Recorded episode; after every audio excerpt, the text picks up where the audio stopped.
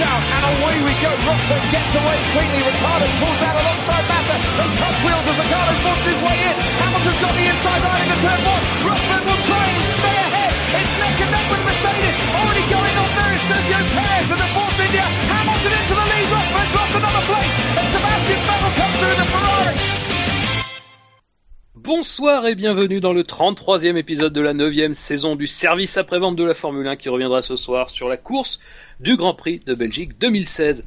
Parfois la F1 c'est comme un épisode de Colombo. Toute l'action est concentrée au début et le reste de la course c'est juste pour que tout le monde voit ce que l'on savait déjà. Et ce Grand Prix de Belgique finalement aura été un bon épisode de Colombo. Mais sans plus attendre, voici mes acolytes pour ce soir car heureusement je ne serai pas seul pour débriefer cette course. Il est quintuple champion du Fantasy F1 et président du fan club de la chance de Lewis Hamilton. C'est Bilo. Bonsoir Bilo. Bonsoir, bonsoir à tous. Il se voit refuser l'utilisation de son véritable prénom dans F1 2016 en raison de la présence d'un mot signifiant postérieur en anglais alors que Felipe Massa continue de montrer son as à tout le monde, c'est Jassem. Bonsoir Jassem. Salut les gens. Et après avoir vu beaucoup d'Orange et beaucoup de mécanique ce week-end à Spa, il a projeté de revoir dans les prochains jours Orange Mécanique. C'est Jackie. Bonsoir Jackie. Bonsoir, bonsoir à tous. Et merci pour les commentaires en fait, pour euh, tous ceux qui sont sur le chat. Euh, ça m'a fait plaisir d'avoir bossé pour vous. Gratuitement en plus. Ça rend Oui, ouais, c'est offert. plus Incroyable. Ouais, c'est bon. Euh, comment allez-vous messieurs? Fort bien. Ça va. Je vous cache, ça va? je suis pas, je vous cache pas que je suis un peu fatigué. Oh, Couché à 4 heures ce matin, réveillé à 7, et j'ai fini la route. Donc tu vois. Ça va. Mais au moins toi tu as fini, il y en a d'autres qui n'ont pas fini la route. Et ça c'est beau. Euh, bah messieurs, on va on va démarrer dans le vif du sujet. Il n'y a pas vraiment d'actu intéressante à évoquer, euh, qui mérite d'être évoquée en tout cas ce soir. Pour euh, les prochaines actus, eh ben, je vous invite bien sûr, s'il y a évidemment des actus importantes, euh, à eh ben, vous reporter à l'émission de qualification du Grand Prix d'Italie qui sera, eh bien, comme vous en avez l'habitude, soit samedi soir, soit dimanche matin. Euh, et donc on va commencer d'ores et déjà avec bah, vos impressions sur la course peut-être. Euh, peut-être garder Jackie pour la fin du coup qui a peut-être vécu ça un petit peu plus de l'intérieur donc euh, qui aura peut-être un ressenti euh, différent même si je sais Jackie que tu as revu la course. Euh, Jassem, Bilo. Bah, moi aussi, j'ai regardé le Grand Prix à l'intérieur euh, de la maison et, euh... et euh, le Grand Prix. C'est dommage parce que c'est vrai qu'il ce, premier tour qui était euh, évidemment très sympathique. euh, avec beaucoup de carbone et tout, mais le problème c'est que ceci ajouté à au crash de Magnussen qui a ensuite conduit au drapeau rouge et donc au changement de stratégie de tout le monde, ça a un petit peu cassé euh, ce qu'on attendait, à savoir une lutte, vraiment une lutte stratégique entre différents pilotes pour la victoire. Et bon, ça, le, le, gou- le peloton de tête a un peu éclaté dès, les, dès, dès le premier tour d'ailleurs, avec Verstappen et Ferrari. Donc je reste un peu sur ma fin. Il y avait moyen de faire mieux. Jassem. Euh, moi, j'ai pas grand chose à rajouter. Hein. Euh, les- disons que les cinq premiers tours étaient plutôt, plutôt sympas. Et puis et, euh, après le drapeau rouge, c'était plutôt une course lambda. Euh, juste avant Jackie, je, je vais en profiter pour, donner les notes de, de l'ensemble de, de la famille. Euh, donc Bilo, toi tu avais donné 15, Jassem tu as donné 14,12, euh, Ben avait donné 15, j'ai donné 16,5, euh, Marco avait donné, a donné 15, Quentin a donné 14 avec une petite appréciation. Il précise que c'est un 14 mais sans enthousiasme, ce qui est moins bien, et un 14 avec. Scani a donné la même note, 14. euh, il- alors lui, il nous explique un petit peu le calcul de sa note. Il nous dit, ma note jusqu'à jusqu'au drapeau rouge, c'était 18 sur 20. Ça a été 12 sur 20 ensuite, ce qui nous fait une moyenne de 15 sur 20, effectivement. Il retire 3 points euh, pour l'état de la Renault après le crash. Il en ajoute 2 pour la réponse de Vettel euh, sur Verstappen, pour une note totale, vous l'avez calculé vous-même, le compte est bon, de 14. Et en, C'est bien ça de, et- de faire comme ça, de dire on enlève des points, c'est pas mal ça. Oui, oui, tout à fait, sur des critères très, très, bah, très Ouais, globaux, très, ouais. très objectifs. Euh, et euh, Victor a mis 16 pour sa part. Et toi, Jackie, je te laisse ben, donner ta note et puis tes impressions plus globales. Euh, je me souviens, j'ai mis 15 je crois, non? Tout à fait. 15 ou- Ouais, c'est ça. Bah, les impressions, euh... bon, moi, c'était la première fois que j'allais voir un Grand Prix de F1.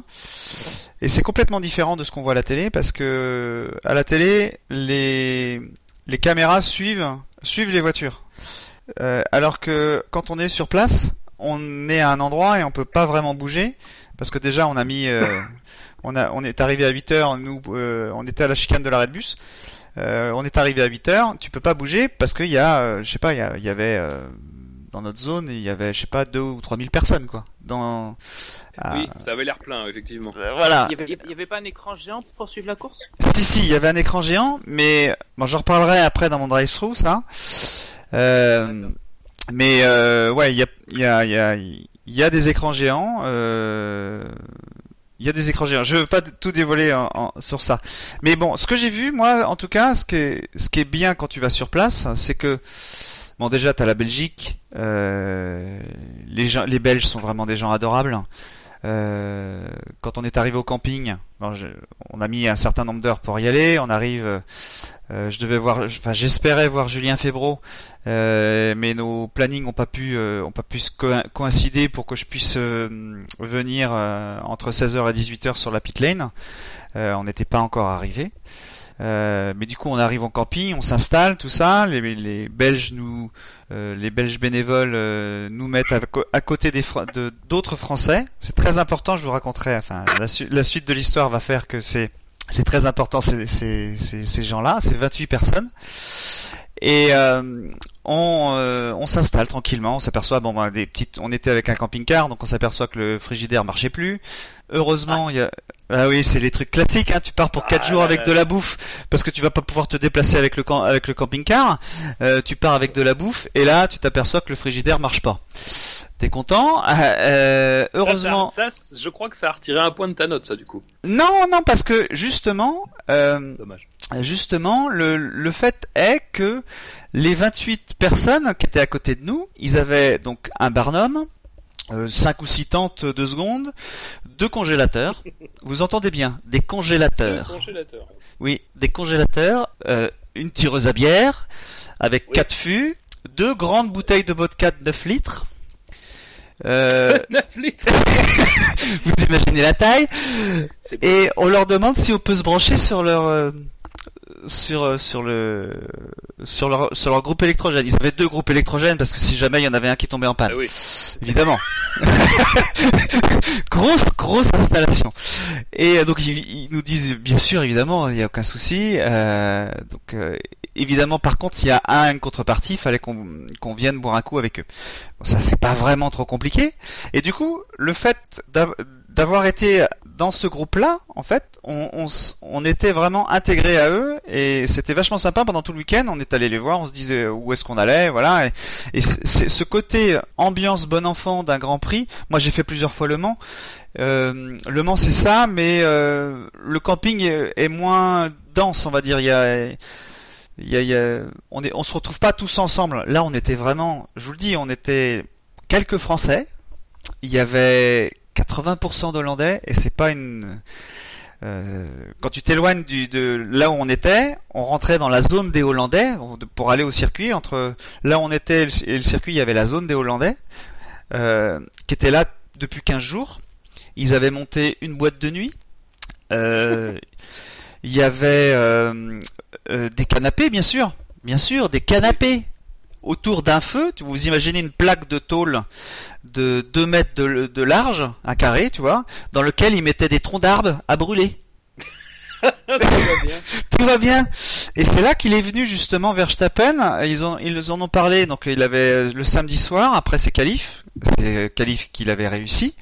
Et il a, il a dit, je vais, euh, je vais sur, euh, je vais sur le- camping des Combes et je vais, euh, je vais venir rencontrer les fans. Alors, tu m'étonnes, tous les Hollandais sont arrivés là. Euh, moi, je revenais du circuit, les filles étaient en train de prendre leur douche. Elles me croisent, euh, enfin je, pa- je passe devant elles, papa, papa, il y avait, on a vu Verstappen, on a vu Verstappen, il est juste en haut euh, dans la boîte de nuit. Ouais, on avait appelé ça la boîte de nuit. Et non, mais il y avait un type qui, il y avait un type qui mixait toute la nuit. Vous voyez, vous imaginez Da- David Guetta quoi. Enfin, c'est Ah pas non, David bah, Guetta. ça c'est affreux, arrête. Non, non, mais c'est, enfin, la musique était pas terrible. C'est de la musique hollandaise, hein, c'est, particulier. Euh, mais il, il, il, il- il dansait, il y avait des boîtes de nuit, c'était incroyable. Il y avait, enfin, je- il y avait des gens qui avaient des jacuzzis, des jacuzzis. Oui, vous imaginez Vous imaginez ça, oui. Et euh, donc Oui. euh, voilà, Verstappen arrive et moi j'ai fait une photo. J'ai déclenché, euh, l'appareil était à, je sais pas, euh, moins d'un mètre de son visage. Donc j'ai une photo de Verstappen au pied de moi. Donc les- voilà, c'est marrant parce Ça que tu. de ça. Ah ouais, elle est pas terrible la photo, mais bon, je pourrais la donner sur le pour illustrer l'article si vous voulez. mais euh, mais elle est pas dans le bon sens, c'est ça le problème. Euh, mais euh, sinon, ouais, le le après, bah, il faut faut décider des endroits où je, je le dis pour Dino et, et Gus Gus qui vont euh, la semaine prochaine à, à, à Monza. Il faut vraiment décider des endroits où on, où on va parce que c'est compliqué de se déplacer sur le circuit, le- surtout ce circuit-là qui fait. euh, mais Monza, c'est pareil, il est assez grand. Euh, 7 km, ça commence à faire. Quand tu veux te dé- déplacer d'un endroit à un autre ou à l'autre bout du circuit, euh, c'est euh, c'est long et il y a beaucoup de monde. Donc euh, et puis surtout ce week-end où on a eu des grandes chaleurs, on cherchait l'ombre. Vraiment, et c'est l'ombre qui a décidé de l'endroit où on allait passer la course parce que c'était trop compliqué de rester en plein soleil comme comme on a vu euh, bah, sur les images de la télévision où on voyait les gens dans le dans la ligne droite de Camel, il y avait je sais pas, il y avait 20 ou 30 000 personnes qui étaient là. Euh, pareil euh, à Pouhon, euh, c'est euh, c'est un peu euh, c'est un peu dingue de se de rester au soleil pendant 8 heures ou tu vois, enfin peut-être pas 8 heures mais 6 heures parce que les gens sont les gens sont arrivés à enfin le circuit ouvre à 7h30. À 7h30, il y a y avait il y avait trois entrées. Donc on combe tout le camping des combes arrivait sur une seule entrée. Il y avait une entrée à la source, une entrée, enfin deux entrées au niveau de la source, on va dire, pour faire simple. Et l'autre entrée, c'était au niveau des combes. Donc tous les campings arrivaient là. Donc il y avait déjà 20 000 personnes à 7 heures pour pouvoir rentrer. Alors avec la sécurité d'aujourd'hui, euh, ouverture des sacs, euh, les parasols étaient interdits, enfin voilà, plein de choses comme ça euh, qui faisaient que euh, bah, tu laissais ton parasol si tu en avais un. voilà, donc beaucoup. donc tu décides de, vraiment. Je conseille à Dino de, réfléchir en termes de, chaleur et tout ça, sur, surtout à Monza. On risque d'avoir du, grand soleil encore. Donc voilà, c'est. Donc nous on a fait les. J'ai fait trois endroits, en fait, les trois endroits mythiques que j'estime mythiques du circuit. Euh, le quatrième, je n'ai pas pu le faire. Euh, pour moi, y a- sur ce circuit-là, il y a le Rédillon, bien sûr. Euh, de voir les, les Formule 1 rentrer dans le Rédillon, euh, mais n'importe quelle voiture, en fait, euh, c'est c'est fou. Euh, Bruxelles, le petit virage euh, après euh, après la ligne droite de des- après la ligne droite qu'il y a euh, en haut du Rédillon, il y a deux petits euh, deux petites chicanes où il y a eu pas mal d'action là. Et en bas il y a un, virage qui est en dévers, enfin qui est en descente. Et ça c'est Bruxelles. Et ça c'est un super virage euh, parce qu'on voit les voitures tout tout près. Il n'y a pas de grillage. On est très en hauteur et on les voit. Elles sont à moins de 10 mètres. Bien sûr j'ai fait Pouhon. Alors là c'est magique parce que ça rentre. Enfin ça freine pas en fait globalement en qualif. Ça rentre en levant, en levant le pied de l'accélérateur. Donc ça c'est c'est assez fou de se dire qu'il rentre à 280 là-dedans. Et, et il manquait Blanchimont que j'ai pas pu faire. Mais euh, sinon voilà tous les tout tout est euh, tout est tout est bien à, à Spa, c'est vraiment super. Mais euh, après bah faut sortir. On a mis trois heures pour sortir du circuit. C'est bien. chiant ça toujours. hein. Ouais, c'est le gros gros point noir. euh. Ils en ont même parlé à la Jacques Villeneuve en a parlé avec euh, avec euh, avec Julien pendant le pendant le direct. Donc euh, ils l'ont dit euh, quand ils ont vu une mascotte orange là qu'on avait vu, nous on l'a vu aussi. Euh, il a dit en direct euh, ah bah on, si les Hollandais s'en vont, euh, on aura peut-être moins de bouchons. Euh, ouais, c'est parce que les, les, les- il y avait qu'une seule sortie, donc il y avait euh, une dizaine de campings et il y avait qu'une seule route pour vider les dix campings.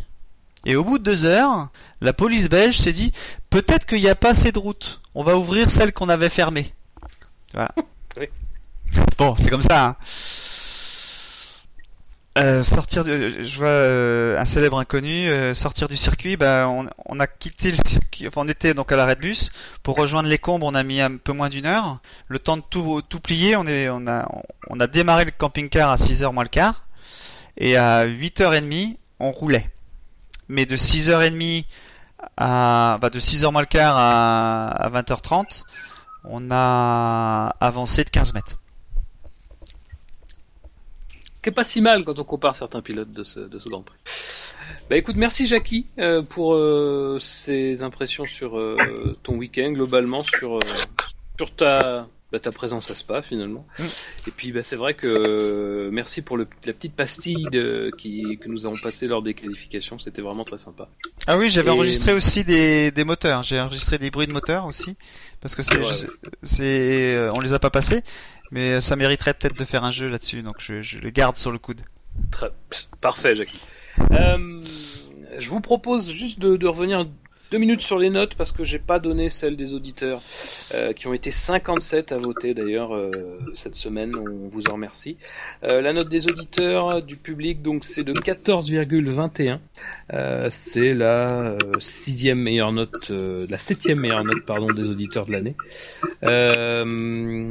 Et ça nous donne une moyenne totale pour ce Grand Prix, une note de 14,88. Et euh, donc voilà, il est plutôt dans la dans la bonne moyenne euh, de nos grands prix cette saison. Et ben messieurs, maintenant qu'on a vu les notes, qu'on a eu les impressions de Jackie, je vous propose ben, d'entrer dans le vif du, du sujet tout de suite. Hein, euh, ne, ne, ne, ne- nous, ne échappons pas face à nos responsabilités. On doit débriefer ce Grand Prix en commençant ben, avec ce, le quintémoin. Euh, donc comme je l'ai dit tout à l'heure, 57 votants. Euh, c'est un peu plus que d'habitude, peut-être parce que le Grand Prix euh, a un petit peu fait parler de lui, disons. Euh, et premier de ce quintémoin, donc le pilote qui a reçu le moins bon score de l'ensemble des pilotes ce week-end pour cette course, il est pilote Red Bull. Il avait beaucoup, beaucoup, beaucoup de monde euh, pour le supporter ce week-end. Alors, hors de la piste, parce qu'en piste, il y avait très peu de monde pour le supporter au final. C'est Max Verstappen avec un score de Étonnant. moins 54. Donc, comme vous voyez, moins 54, ça veut dire qu'il y a quand même, sur tous les votants, il y en a trois qui l'ont pas mis dans le quintémoin. Puisqu'il n'a eu que des votes négatifs et aucun vote positif ce week-end. Bon, ça veut dire aussi, morceau. ouais, ça veut dire aussi que on n'a pas beaucoup de Hollandais dans notre euh, dans notre fanbase, quoi. Ou qu'ils sont lucides. Oui, Oui, parce que les Hollandais, j'ai pas dit, mais ça boit beaucoup, hein. Et beaucoup, on n'imagine même pas tout ce qu'ils peuvent boire. Ça, c'est c'est incroyable, incroyable. Euh, donc euh, Verstappen parti deuxième, arrivé onzième. Messieurs, un commentaire sur sa course en particulier. Bah, Jassem, peut-être, il va nous... Non, je... Non, c'est mérité, de toute façon, c'est, je veux dire, il a complètement foiré, alors, bon, il fait une erreur euh, de jugeote au premier virage, ça, ça peut arriver. Ensuite, il y a ces, évidemment, ces manœuvres, euh, qui n'ont rien à faire là, enfin, c'est pas comme si c'était la première fois, en plus, il fait ça depuis la, la Hongrie. Donc ça euh, non plus ça plaide pas et en plus euh, le mec ne se remet jamais en question. Hein. Il a faux sur toute la ligne et euh, Après- Moi, je suis pas. Fausse sur toute la ligne, je dirais pas ça, moi. Il a fausse sur la plupart, mais pas sur le départ, par exemple. Pour moi, le départ, euh... le départ, Le il- départ, je le condamne moins de, que le reste, mais voilà, euh, le reste, oui, mais le départ. C'est un peu sévère quand même. Hein. Euh, Il a pas fait une course géniale, mais euh, disons que ça mérite pas quand même tout ce torrent quoi. Voilà, il, il a, Mais il, a, mais- il, il a défendu peut-être très agressivement sur euh, sur Raikkonen, là il y a aucun souci là-dessus. Après de là à dire qu'il a fait une course abominable, euh, faut pas faut pas exagérer non plus quoi. Il est pas Ah non, responsable pense- euh, du, du premier accident, c'est Vettel, hein, on va pas voilà. Donc euh, à ce moment-là, ça me paraît compliqué de. Enfin, c'est vrai que c'est un peu l'accumulation en fait par rapport au précédent Grand Oui. Prix où on a vu des défenses très viriles de, de Verstappen qui n'ont évidemment pas été euh, sanctionnées parce que bon, on va pas se mentir, euh, une fois sur deux, on va voir même un peu, peu plus, il méritait pas forcément la sanction. Là, euh, c'est vrai que c'était un peu, il a un peu dépassé les limites pour le coup. Bon, euh, ça, ça, mais, malgré ça, je dirais pas qu'il a fait une mauvaise course non plus quoi. Non, mais je pense que les votes négatifs, euh, c'est aussi pour condamner l'attitude de Verstappen, euh, non seulement en piste, je parle pas du, du premier virage. Encore une fois, pour moi, c'est un peu plus difficile de, le tenir pour responsable, mais c'est surtout voilà, ces défenses, ces défenses limites et qui dépassent même les limites. Et heureusement, on a de la chance, ça ne s'est pas traduit par un accident. Euh, donc ça à de multiples reprises, plus le fait qu'à la fin, le mec ne s'est jamais remis en question, euh, euh, même dans ses défenses. Ouais, mais c'est pour ma part, je pour les différents incidents, je vais pas revenir sur ceux qui concernent le fait de se décaler parce que à la lettre du règlement, il a le droit de le faire. C'est malheureux parce que c'est vrai que ça- quand En il plus, le fait ouais. sur euh, Raikkonen en plein milieu de Kemmel, c'est bon, on est tous d'accord pour dire que c'est dangereux. Malheureusement, il a le règlement avec lui. Euh, moi, je pense qu'au départ, même si évidemment il y a une faute à dégager, mais bon, trois de front dans la source, c'est pas non plus.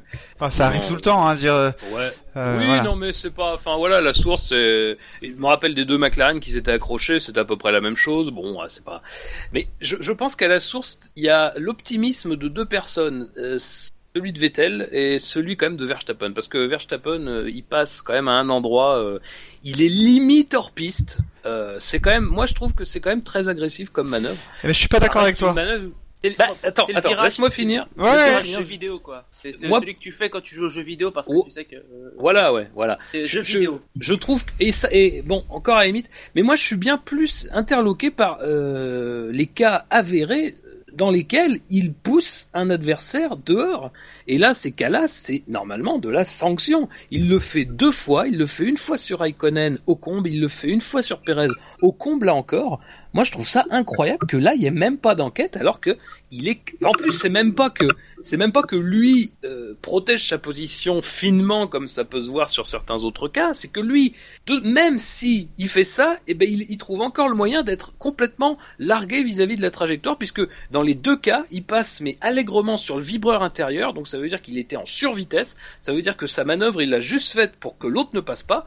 Moi je comprends pas qu'à ce moment-là on le sanctionne pas. C'est mais c'est mais j'en veux même pas à Verstappen sur ces cas-là parce que Verstappen bah, il le fait et il en profite parce qu'il n'est pas sanctionné, mais c'est que là, à un moment donné, les commissaires doivent quand même se saisir de ces cas-là parce que c'est des cas clairs, c'est des cas nets.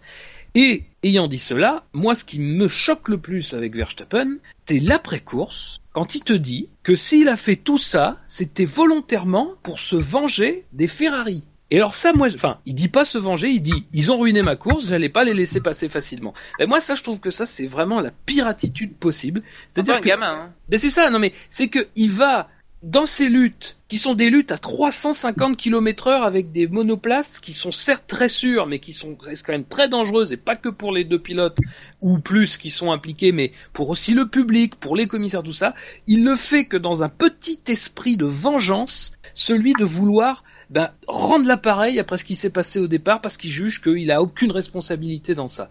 Et ben moi ça je trouve ça mais je trouve que c'est un comportement totalement impensable de la part d'un pilote à un moment donné. Ça, c'est ce genre d'attitude, c'est le genre d'attitude qui peut faire que ça ne va que mal se terminer. Parce que effectivement, je, je sais plus qui disait ça, mais voilà, il, il s'est fait dire, il se croit tout permis.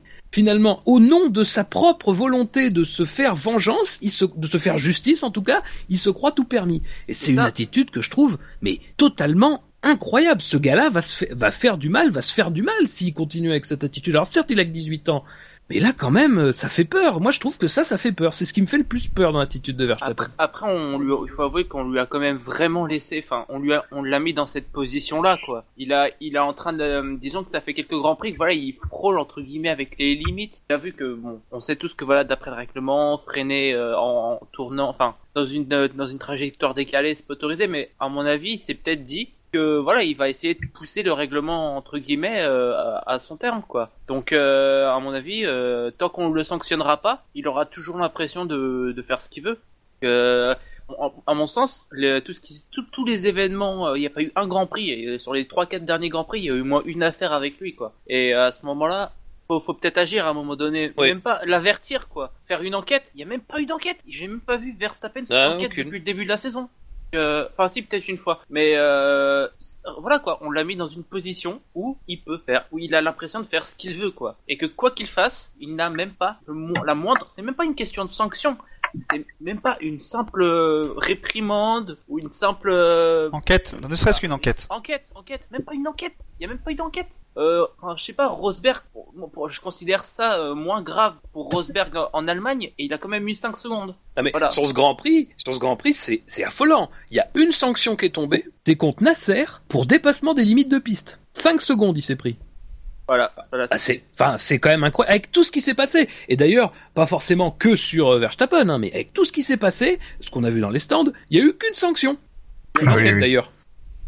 Il y a, il y a aussi, enfin, Oui, il y a mais- eu, euh, il y a eu, il y a eu, euh, il y avait eu les Mercedes, il y a eu la McLaren aussi, je crois, l'unsafe release. Oui. Il y a eu une safe release, une safe release, rien du tout. Voilà, les commissaires, il y a, il y a je sais pas combien de commissaires, ils ne servent à rien, c'est assez affolant. Enfin, Alors qu'il y a contact. oui, en Oui, en plus, en plus, il y a contact. Enfin, c'est- Ouais, et surtout à Spa, euh, cet endroit-là où faut tourner, on braque les voitures vraiment à fond. Euh, je vais pas dire que c'est comme le virage du portier à Monaco, mais euh, c'est serré quand même pour pas pour pas prendre la, ligne oui, blanche. ouais. Ouais. Ouais, toi, tu, Et, tu euh, le vois, la team manette. euh, Oui, oh bah, la team manette ne sort pas de, ce- de ces stands-là. euh... Ja- Jackie, moi, je suis- tu- tu avais moi, j'étais pas d'accord avec toi. mesuré, ouais? Ouais, alors, euh, si tu veux, euh, je vais d'abord revenir sur le départ. Parce que tu disais qu'il y avait deux personnes qui étaient très optimistes, c'est euh, Vettel et, et Verstappen. Et en, en ayant vu la, la caméra vue du dessus et euh, la caméra embarquée de, de Verstappen, au moment où il est dans la ligne droite, dire qu'il pas, il a pas engagé la voiture dans le virage. Hein, au moment où il est dans la ligne droite, une porte est ouverte et il s'y engouffre Oui, non, non, mais je suis d'accord. à ce moment-là, il s'y engouffre. Mais une fois qu'il est rentré, effectivement, ce que tu as dit, il est presque hors piste, mais parce qu'il n'a pas la place pour être plus à l'extérieur. C'est Vettel qui lui bouche le chemin. Et si vous regardez, moi j'ai regardé la, j'ai regardé la course cet après-midi parce que ça je l'ai pas vu euh, euh, sur sur le sur l'instant. Euh, euh, je savais même pas qui avait tapé pour vous dire. Euh, euh, j'ai vu deux couleurs rouges, mais je savais pas qui était resté sur le carreau. Et c'est Raikkonen qui touche Vettel. Et par rebond, Vettel touche euh, Verstappen. Donc c'est c'est non, bah non, je crois pas non. En même Bah, temps, si Raikkonen est entre les deux. si Raikkonen Euh... touche Vettel, c'est parce que Vettel. Non, c'est- c'est- c'est- à l'intérieur. Enfin, il peut-être prend trop la corde. C'est pour ça Vettel, est Attends, tout à fait à l'extérieur. Il tourne dans Raikkonen et, ben, et Raikkonen et Verstappen entrent en contact à ce moment-là. Ah ouais, alors, tu vois, je, je, je me trompe. vois, j'ai même, je- j'ai même pas bien noté. Mais euh, donc, c'est, c'est les deux Ferrari qui se touchent en premier qui déclenchent le, le fait que la deuxième Ferrari touche, euh, touche Verstappen. Donc, il y en a un qui est optimiste parce que à cet endroit-là, c'est vraiment compliqué. Mais moi, ce que je vois aussi, c'est qu'il y a tout un contexte. Enfin, je, je, je n'imagine pas que euh, on est, il y avait 90 000 personnes, il y avait sans doute 70 000 Hollandais. Je n'imagine pas, je n'imagine pas que tous ces Hollandais venus pour l'acclamer euh, ne peut pas influencer un gamin de 19 ans. Je pense que effectivement, il avait envie de leur montrer qu'il était le pilote qu'ils attendaient depuis des années. Euh, Moi, il je est- crois pas trop. mais je, je, je pense qu'il avait envie de donner aux fans. Moi, j'étais, nous, on était avec plein d'Hollandais, évidemment. On discutait avec des Hollandais à côté de nous, euh, qui étaient très sympas. Euh, T'avais envie que d'une chose, c'est qu'il fasse un, un carton, enfin un carton, euh, une- un bon résultat, je voulais dire. a- Non, non, je je- je- c'est pour ça que je précise tout de suite, un bon résultat. Euh, quand il, quand il a fait sa deuxième place euh, euh, en Q2, ouais, il a fait sa deuxième place en Q2. T'aurais vu, nous, on était aussi à l'arrêt de bus. T'aurais vu la, la, le hurrah de la foule, c'était incroyable, dire que t'étais pris avec eux. Et t'avais envie aussi que de, de, de participer à ce moment-là, euh, même en tant que Français, à, à, à quelque chose de grand qui pouvait se faire. Et pendant trois jours, euh, tout est monté en sauce. Donc lui, il a pris, il a, il a, il a capté aussi ça et il avait envie de redonner. Je pense que c'est c'est un gamin de 19 ans qui a plein de fans, il le sait qu'il a plein de fans et il avait envie de redonner euh, du beau spectacle à ses fans. Et effectivement, il fait. Euh, Il en a né, hein. Ouais, enfin, il, il fait, il est, il est peut-être optimiste. Euh, il est peut-être optimiste euh, un petit peu à la source, mais le reste, on peut pas l'excuser. Il, a fait, enfin c'est, comme tu as dit, femme, il touche des gens. Euh, la manœuvre sur Raikkonen, euh, je ne comprends pas que ça n'a pas été sanctionné, parce que c'est presque comme s'il avait fait un break test. Hein. Je veux dire, il se il se décale, je, suis sûr qu'il lève pour que l'autre y freine. Et, enfin voilà, c'est un pilote qui a beaucoup d'expérience. Il a 19 ans, mais je pense que en en, en expérience de course, euh, il est très très malin. C'est un vrai moustachu, euh, même s'il a pas de moustache, euh, parce qu'il se rase pas forcément. hein, il est trop jeune. Euh, mais mais voilà, euh, je pense que c'est euh, il y a le contexte du fait qu'il y avait autant de personnes pour lui euh, qui étaient là, qui, euh, qui a dû jouer dans dans son montage de bourrichon. Mais je sais pas Oui, si vous vous rappelez, je sais pas si vous vous rappelez, mais à, à, à Monaco, quand il a tapé, tout le monde était d'accord pour dire qu'il a fait une grosse connerie. Quand il a tapé que face à Grosjean, à, à, à Saint-Dévote. Tout, le monde est- tout, tout le monde était d'accord. Et lui, il a soutenu Mordicus et il soutiendra toujours que il a, c'était une erreur de Grosjean et que lui, il a pas fait d'erreur. Ils ont un ego, Oui, c'est mais il en fait rarement euh, d'erreurs. euh, ouais, mais là, là, euh, ce week-end-là, il en a fait quand même. Hein. Faut pas, enfin, sur la course, Non, non, autant. mais ce que je veux dire, c'est que lui ne- a quand même une grosse tendance à ne jamais les, les reconnaître, quoi. Voilà, mais c'est parce Ouais, que c'est c'est un pilote à gros ego. Il a été monté, enfin, il a été élevé par un pilote qui a, par Joss hein, et, sa, et sa mère, euh, mais Joss euh, a, a- je pense, a l'impression de s'être fait voler euh, euh, sa carrière par Schumacher et par euh, Briator. Donc voilà. Par son manque de talent, il devrait dire. Non, non, non, non, il avait, c'était pas un manque de talent.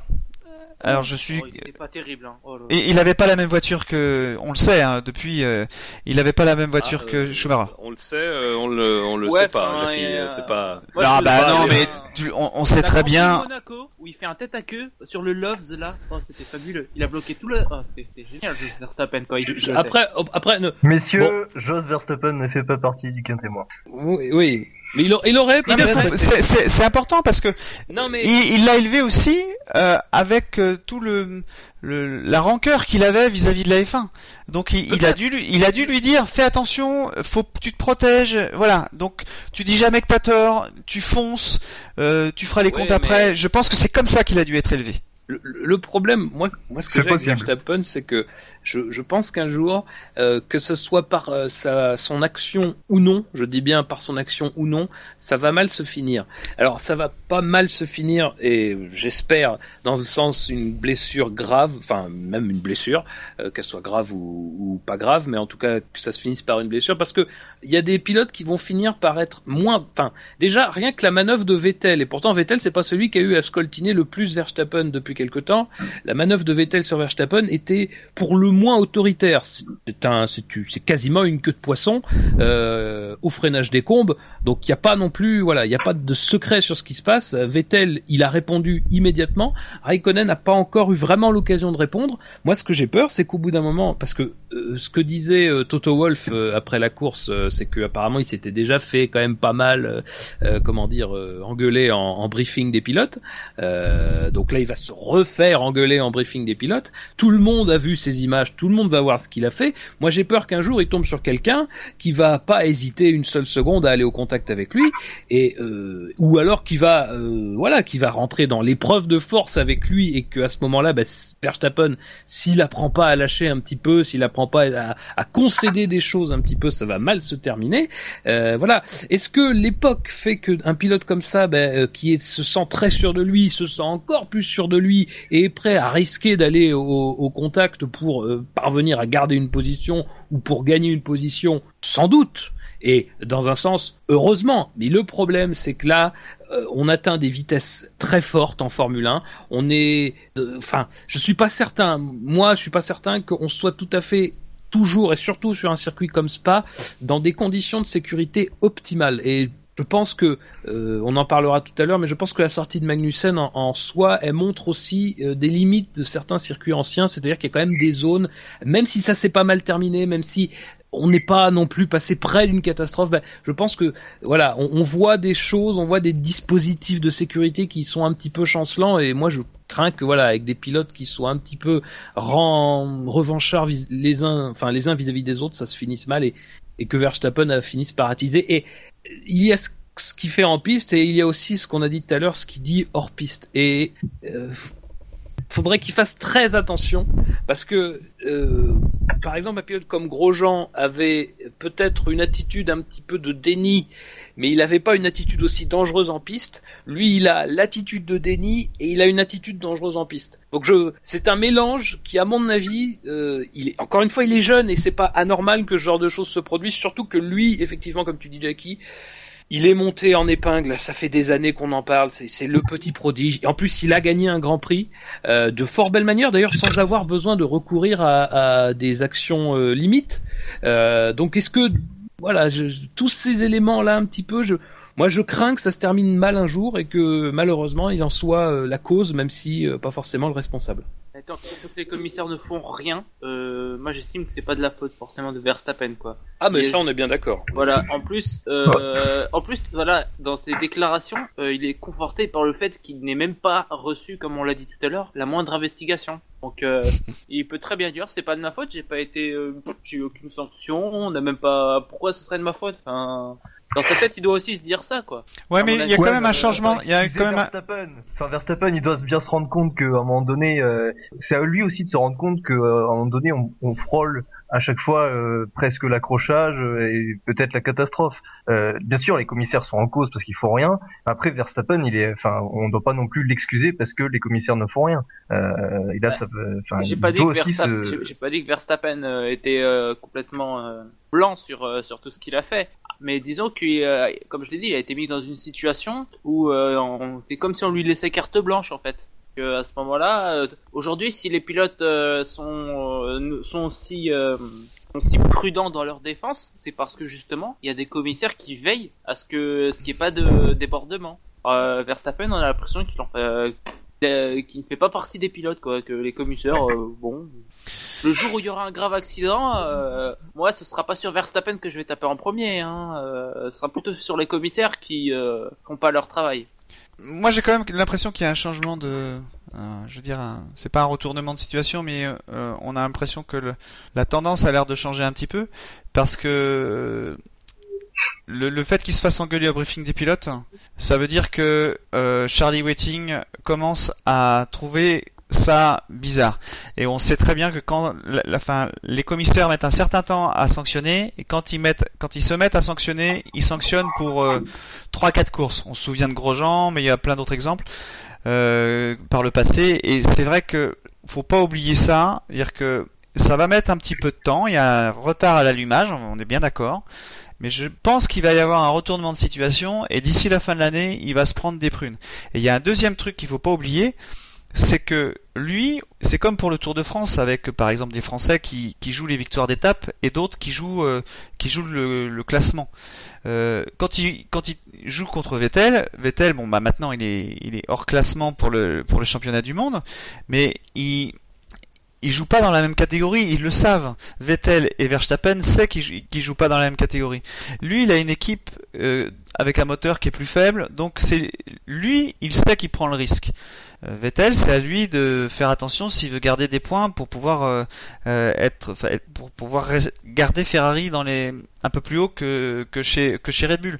Donc voilà, aujourd'hui Red Bull est devant, mais la voiture, enfin le comment on peut dire ça, euh, l'aura, on va dire, de la voiture est moins grand chez euh, que, que Ferrari. Donc faut Bah, pour, en, pour en revenir sur Grosjean, ça montre quand même que l'image du pilote a quand même une, une grande influence sur le jugement des commissaires et de la Oui. FIA en général. bah oui. Euh, Grosjean, avant son accident, euh, commençait à avoir une réputation de, de, de bourrin un peu. Sans Alors pénalité d'ailleurs, hein. à noter Hein aussi, sans pénalité. Oui, aussi. En plus, oui, sans pénalité, euh, il avait juste des réprimandes, je crois. Et euh, Verstappen, lui, il a quand même eu l'image du prodige, euh, jeune prodige qui gagne dès son arrivée chez Red Bull, car il est super fort, il fait des super dépassements, euh, etc. Ce qui est vrai. Voilà, ça, ça, ça joue. Ce ce qui est vrai Euh, aussi. Attention, parce que souvenez-vous, défaut. qu'à un moment donné, non Oui. mais sou- souvenez-vous qu'il y a pas si longtemps, Verstappen n'avait plus que euh, trois ou quatre points sur son permis. Donc il, a- il y avait quand même eu des manœuvres par le passé où il, était déjà dans le du cyclone. Mais il avait pas ce statut-là. En fait, Non. ce statut, il l'a Non, acquis en vrai, c'est vrai. C'est vrai que là, il a acquis un statut de, de, de, de pilote presque dangereux, parce que là, il fait exprès de faire des manœuvres euh, vicieuses. Alors que euh, l'an dernier, c'était peut-être plus de l'inattention, euh, des erreurs habituelles pour un, pour un jeune Pour un homme. jeune pilote, ouais. Ouais, en- voilà. En plus, il est sur sa deuxième année, quoi. Enfin, il est censé avoir pris quand même de, une certaine, euh, un certain recul, euh, une certaine maturité, même s'il a que 19 ans. On n'a pas l'impression qu'il retient vraiment en fait. Ça peut être préjudiciable pour la suite de sa carrière parce que euh, c'est bien d'être rapide, hein.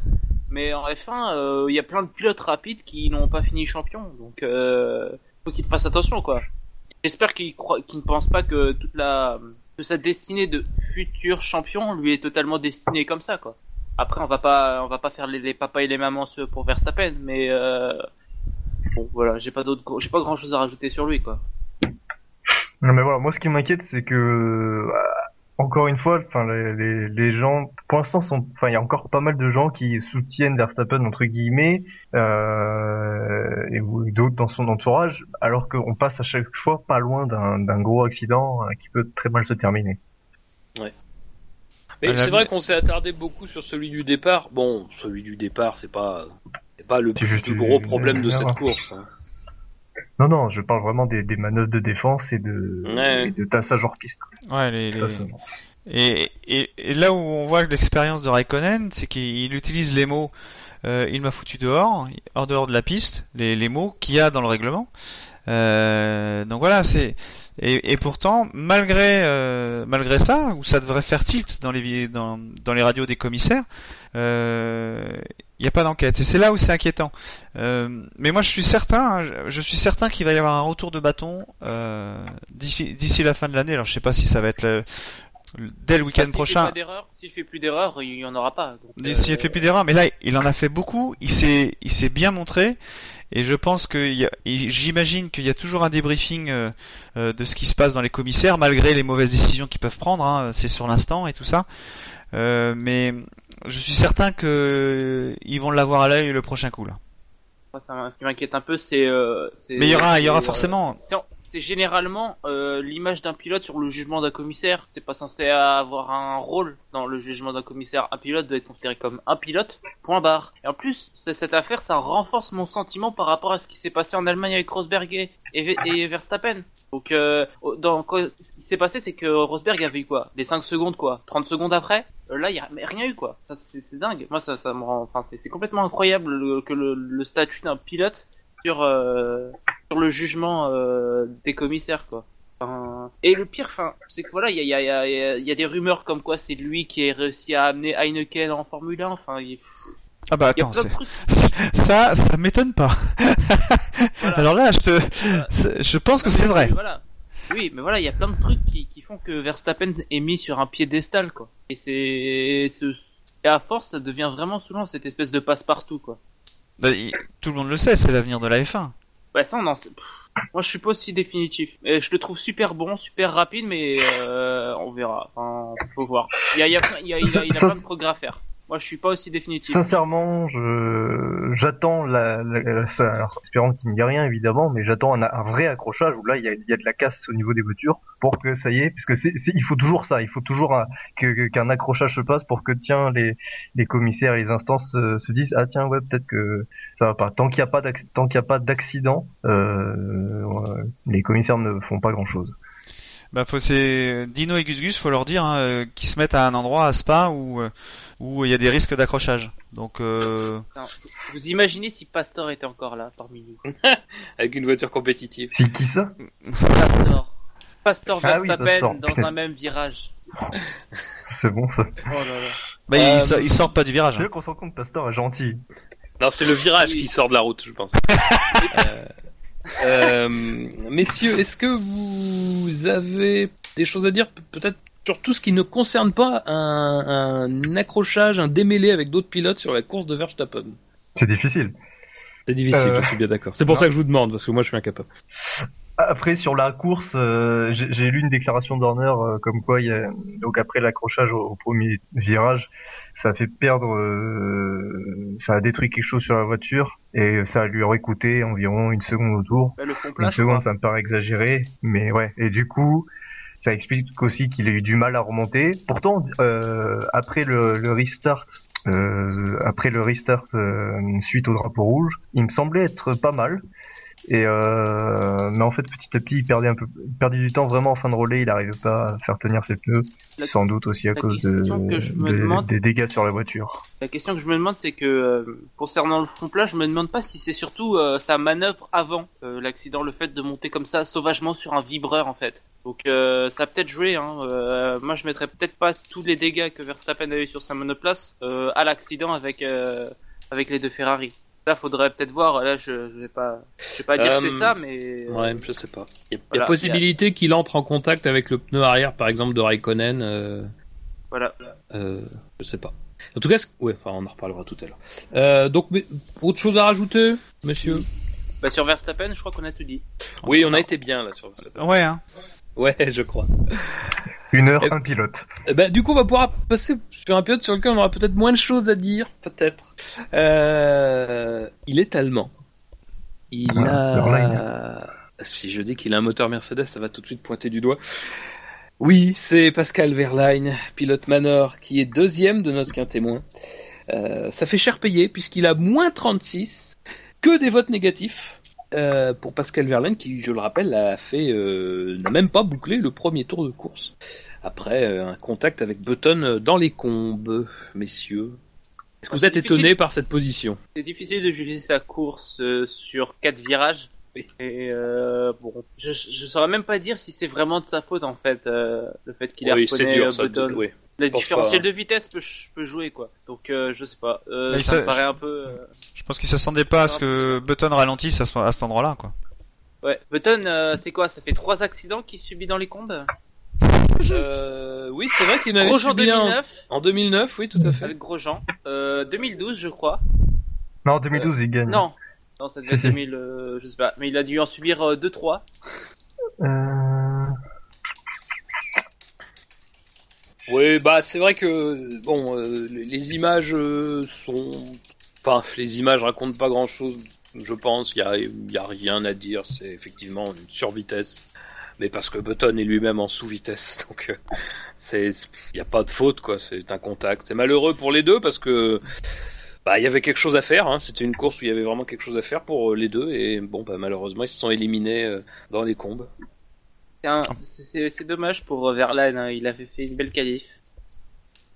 D'ailleurs, Verlaine se retrouve quand même juste derrière Button, qui partait 4 ou 5 places derrière. 5 places même. Oui, mais alors bon, on, Donc on il y reviendra devait peut-être faire plus un bon départ. plus tard. Ouais, mais alors le truc c'est que Button fait un bon départ, maintient plutôt sa position, mais le problème c'est qu'il fait partie des, des deux pilotes qui doivent passer à l'extérieur de à la source. Ah oui. Et là, du coup, euh, bon, euh, il s'est retrouvé beaucoup plus loin. C'est dommage pour lui. C'était Pérez, non, je crois, qui. Oui, tout à fait. Ouais, C'était- Perez l'autre, ouais. Bah, Pérez, D'ailleurs, on, en- on en reviendra. Pour Pérez. Oui, on, on y reviendra tout à fait. Messieurs, donc ce sera tout sur la course de Verline. Je vous propose donc de passer au troisième qui est aussi allemand. Une idée? Vettel? Oui, évidemment. Euh, Sébastien Vettel, euh, qui est donc dans le dans le quintémoin, euh, avec moins 33, 3 votes positifs, 36 votes négatifs. Alors est-ce que Ce qui montre, oui, vas-y. ce qui montre euh, mine de rien que les, les, les votants dans le l'accident du premier virage ne tiennent pas forcément Verstappen pour responsable, parce que je pense que les points Oui. négatifs contre Vettel sont sûrement liés au premier virage. Oui, je pense aussi. Oui, parce que par ailleurs, il fait une course qui est pas trop mauvaise quand même. Après tout ce qui Oui, se voilà. passe, surtout que lui, lui pour le coup, on le voit nettement, son fond plat au niveau de la de, de la roue arrière droite, il est mort. Il y en a plus, il y a plus rien là. Euh, donc euh, lui, c'est vraiment abîmé pour le coup. Donc euh, il finit quand même sixième, pas mal. Mais Et donc le Ils premier auraient- virage. Euh, tu veux savoir quoi sur le hein. premier virage? C'est un virage à droite. Ouais, ouais, ouais, oui, merci. Mais mais c'est important de Soyons précis, de- soyons précis, ouais. Toujours, tout. Et ça descend beaucoup.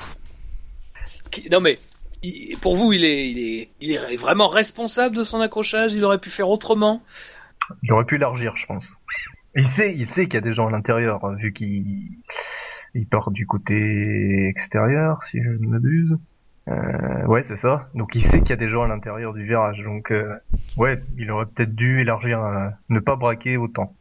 Mais bon. euh, Ouais, mais il fait attention aux limites de la piste parce qu'il voulait pas sortir en, en, sortie parce que vous vous souvenez euh, l'histoire, il y en a toujours qui sortent. euh, Dans d'ailleurs en, en Porsche Cup, c'est sorti dans tous les Il sens. avait de la marge quand même. Ouais, mais voilà, c'est peut-être ça qu'il Ouais, voulait. il y a hein. toujours des sagouins qui profitent de limite de la piste pour accélérer à fond et gagner du temps, c'est vrai. Ouais. Fran- franchement, c'est franchement sur le premier virage, j'ai du mal à. Enfin, il y a peut-être des fautes, mais elles sont pas évidentes, quoi. Ça se passe vraiment. euh, c'est toujours un entonnoir ce, ce virage-là, et bon, euh, quand on quand on passe à autant de, de front, euh, ce sont des choses qui arrivent. D'habitude, il y en a qui élargissent en fait, et là, il y en a aucun qui a élargi dans la dans le dans le tête de la course, et donc forcément, euh, en élargissant pas, euh, c'est un peu compliqué quoi. Oui, bah moi j'aurais tendance, comme je disais à Verstappen, euh, enfin comme je disais de Verstappen, qu'il était, euh, qu'il a fait un excès d'optimisme en, en prenant euh, plus que l'intérieur. Bon, je vais dire exactement la même chose de Vettel, c'est-à-dire qu'il y a beaucoup d'optimisme dans le fait de braquer aussitôt. Euh, Après- même, si, même si effectivement il n'est pas censé savoir que Verstappen tente quelque chose euh, d'incroyable à, à l'intérieur, mais en même temps lui aussi ne se laisse aucune marge de manœuvre si jamais justement il y a quelqu'un à l'intérieur. Donc euh, bon.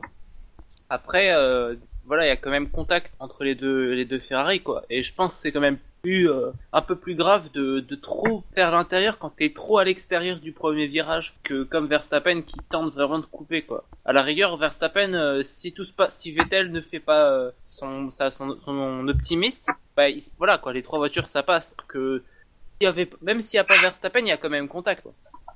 Bah, c'est- C'est-à-dire c'est Vettel qui a les cartes en main sur ce virage, puisque c'est lui qui a la place euh, du côté gauche, alors que Raikkonen et Vettel n'ont pas vraiment de place pour bouger. euh. Parce que voilà, ce que ce qu'aurait dû faire Vettel, c'est euh, prendre un plus au large. Après, il aurait perdu des places, quoi. Mais bon, il pas. F- franchement, c'est pas sûr parce que, enfin, j'en reviens à ce que je disais tout à l'heure, il y a quand même pas mal de place, hein, encore. euh, Il y a au moins la place d'une d'une voiture et demie, hein, je, dans, dans mon souvenir. Donc, euh, Ah, euh, sur ce virage, il y a plein de places. Le problème, c'est que si euh, euh, c'est tout en bas, euh, en, en bas, de, enfin au niveau de- du bas du raidillon, que ça se décide après. Et à trois, tu peux pas rester à trois de front. euh, là, il y en a un qui doit lâcher quoi. oui, mais lui, il va forcément, quoi qu'il arrive, il va forcément réaccélérer plus vite. En élargissant sa trajectoire. Je- moi, c'est ça que je comprends pas, en fait, c'est que j'avais, alors certes, on, comprend bien pourquoi il veut tourner plus vite, ça fait une trajectoire plus directe, on est bien d'accord. Mais dans la mesure, bon, alors, tout ça, je suis pas sûr qu'il puisse le savoir, mais dans la mesure où à l'intérieur, les autres vont être obligés de quand même de braquer fort pour entamer la descente, lui est quand même dans une position, il peut se permettre d'un petit peu élargir, d'un petit peu arrondir sa trajectoire, ou, juste en se disant qu'on sait jamais, vu qu'il a quand même bien vu que je pense que le départ de Verstappen n'a pas été idéal, donc euh, et que et que il se retrouve finalement le plus près de Rosberg au moment d'aborder la source, et qu'à ce moment-là peut-être qu'il peut se dire, alors soit il, soit il se dit, bah Kimi a, a, a passé euh, Verstappen et c'est l'histoire ancienne, soit Verstappen a, retenu Kimi et donc il y a personne, peut-être qu'il se dit ça, mais en tout cas c'est bizarre quand même que, que au moins qu'il ait pas juste le la petite envie d'élargir. Peut-être qu'il était trop euh, concentré sur la, la Mercedes et avait peut-être envie de, de tirer profit de sa de son bon départ, je sais pas. Moi, ce que je trouve bien, Euh, enfin, voilà, c'est voilà, c'est une prise de risque dans l'instant. C'est pas forcément évident. C'est le premier virage, il est toujours tendu. Mais ce que je trouve bien, c'est aussi par rapport à cet incident et tous les incidents qu'on suivi après euh, sur la course, c'est qu'il il dit dans les interviews que bon, voilà, c'est il y a, y a visiblement quelque chose qui qui ne va pas dans la manière dont Max euh, réagit, qu'il allait pas en parler sur les médias, mais qu'il allait le voir directement avec lui, discuter et et voir bah, comment il, voit les choses, Max Verstappen, euh, et comment les autres pilotes, et lui, en tant que champion du monde, quadruple champion du monde, en tant que représentant de tous ces pilotes, lui dire qu'il y a des choses qui se font pas et des choses qui se, qui se font. Ça veut pas dire que Max va dire euh, Amen, hein, mais au moins il va entendre euh, le, on va dire le, le, le, le- le schéma, on va dire, de, de, de réflexion habituelle euh, d'un pilote et éventuellement pouvoir réagir en fonction de ça. Ça m'étonnerait que ça joue beaucoup, mais cette attitude de dire ok, euh, on n'est pas d'accord avec toi, je trouve ça intéressant de de de, de, de- de changer les d'essayer de changer les, choses quoi. Verstappen, euh, tiendra plus compte effectivement. Verstappen tiendra plus compte de, de, de ce que dira Vettel à tête reposée, parce que c'est c'est vrai que si Vettel vient de le voir quelques jours après en lui parlant calmement, etc. Ça aura plus d'impact sur Verstappen, je pense. Peut-être que là, il prendra conscience que c'est pas sur le, c'est pas sur un coup de tête, etc. Surtout sans euh, caméra, c'est ça qui est important en fait. Sans ensemble entre pilotes raconter voilà ça on a trouvé que c'était dangereux euh, euh, pourquoi tu l'as fait voilà explique-nous Bah, pour me venger, tout simplement. Je, je, je rebondis sur ce que dit le chat euh, par rapport Ouais. à ce qu'on disait tout à l'heure de Vettel. Euh, effectivement, euh, dans, dans, du- dans une interview, c'est Nico Fan qui nous, qui nous donne cette information. Dans une interview, Vettel explique qu'il ne, il ne savait pas que, que Verstappen allait faire l'intérieur après son, bah, après son mauvais départ. Quoi. Il pensait pas que Verstappen serait à l'intérieur à ce moment-là. Et donc, euh, voilà, il pensait que Raikkonen aurait peut-être la place de lui aussi de braquer. Mais... Donc ça explique effectivement ça, ça, ça, effectivement, ça enlève un peu plus de, Enfin, pour ma part, ça enlève un petit peu plus de, de, de- de- disons, pas de responsabilité. Encore une fois, je, je considère que c'est un incident de course, mais voilà, ça, ça explique, ce- ceci explique cela.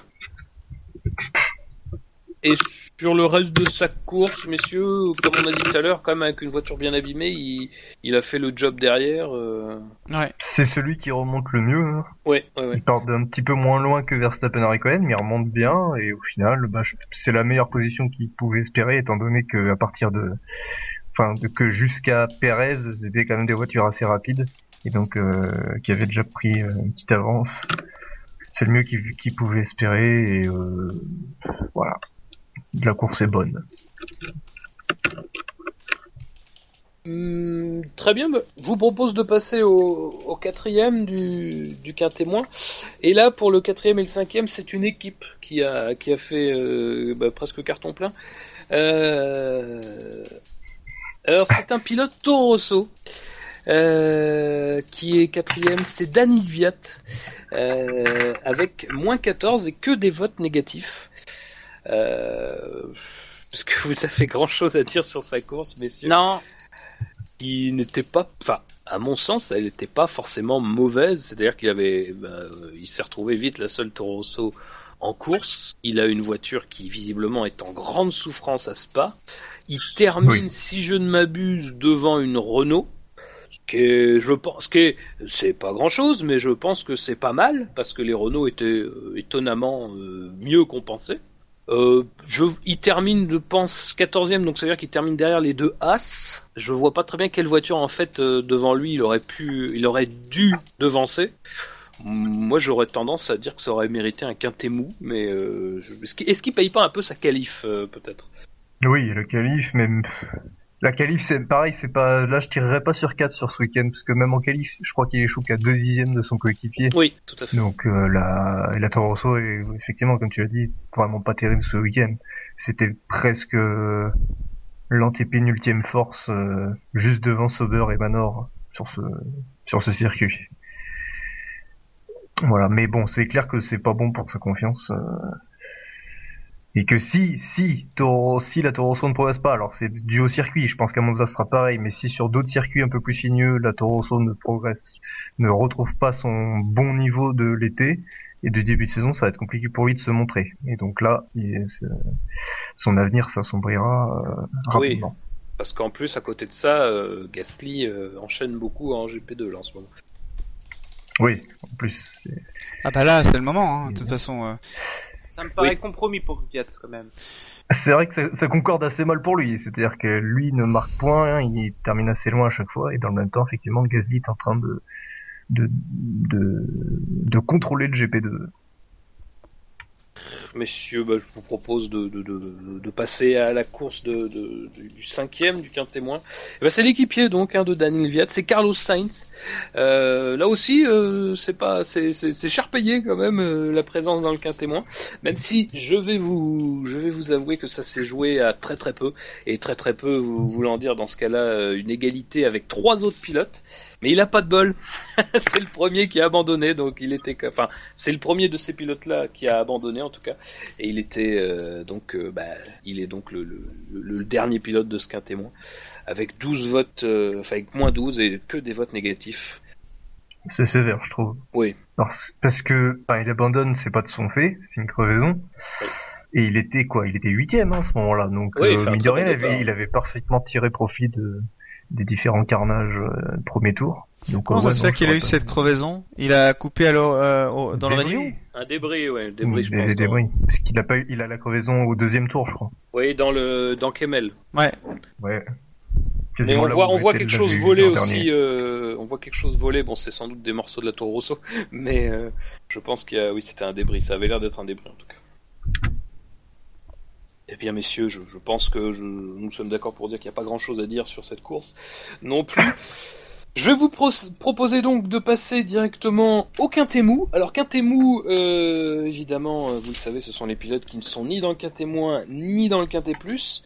Euh, malgré tout, ceux du quintet moins et ceux du quintet mou, eh bien vous le savez, pourront euh, avoir moins 1 ou plus 1 de notre part, si nous le décidons de manière unanime. Et alors dans ce quintet mou, nous avons, alors dans l'ordre, euh, dans, en remontant vers le quintet plus, nous avons Magnussen donc qui a fini à moins 12 lui aussi, mais il a abandonné après Sainz, donc il a été classé devant lui. Nasser à moins 12 et Massa à moins 12 dans l'ordre de la meilleure place évidemment.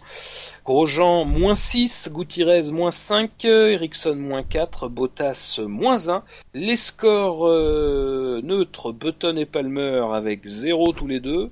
Palmer placé devant puisqu'il a fini la course. Raikkonen, premier score positif avec 8. Notez que Raikkonen, euh, je le dis, a eu 17 votes positifs et 9 votes négatifs. Ocon a eu un score de 17 avec 18 votes positifs et 1 vote négatif. Et euh, Mister Six de ce, de ce quintet, c'est Sergio Pérez avec un score de 18 et que des votes positifs. Est-ce que messieurs, vous avez envie de revenir sur la course d'un des pilotes que je viens de citer? Non, euh, Nasser est dans le, il est même pas dans le cas témoin, ça me paraît vraiment euh, gentil. Non, mais il est à égalité en fait avec Sainz. Ah. Moi, je trouve sévère pour euh, pour euh, pour Perez. Il aurait dû être dans le KT+. Après, euh, vu son début de course, il a fait un, enfin, il finit derrière son coéquipier, c'est sûr. Mais son coéquipier euh, bénéficie quand même vraiment de, de la situation. euh, Oui. Voilà, de ce qui s'est passé, alors que euh, Perez en est, est quand même celui qui en a le plus, euh, qui a le plus été desservi en fait par l'accident. Tout à fait. Donc euh, moi je trouve que son rythme était meilleur. Euh, il, a, il, a, il est fini derrière, mais il a vraiment été, il a fait une excellente course. Moi Ouais. euh, personnellement je lui donnerais un plus 1 d'office. Euh, moi il n'y a pas grand chose à dire, c'est il fait vraiment une super saison. Pour moi il domine son coéquipier, il n'y a rien à dire et vraiment il est, il est vraiment, vra- il a fait une super course. Vraiment euh, j'étais. En plus il a fait un super dépassement sur Massa. Tout à Un fait, voilà. dépassement absolument magnifique, vraiment. Il faisait la gueule, Euh, le, le papa il faisait la gueule du coup. hein. Ah oui, Ah, ouais. le père Massa, oui. Dépassement qui a montré d'ailleurs euh, que les pilotes peuvent se doubler sans se toucher. Oui. tu, tu vises quelqu'un en particulier ou tu, tu dis ça en général? Comme ça, euh, voilà, enfin, j'ai pas grand chose à dire sur. Non, euh, mais de- euh, oui, je te rejoins totalement. Euh, moi, je pense que je l'aurais mis d'office dans un top 5 parce que je pense que c'est la plus belle course euh, globalement. C'est la plus belle course. Disons qu'il n'y a pas eu de grosses courses énormes où on a envie de dire oh incroyable, c'est dingue. Euh, et Pérez, c'est peut-être une de celles où on a envie de se dire ah ouais, c'est quand même une très belle course, un très beau dépassement pour couronner le tout effectivement. Mais globalement, ouais, il, il, il paye le, le fait d'avoir dû éviter Vettel euh, à la source.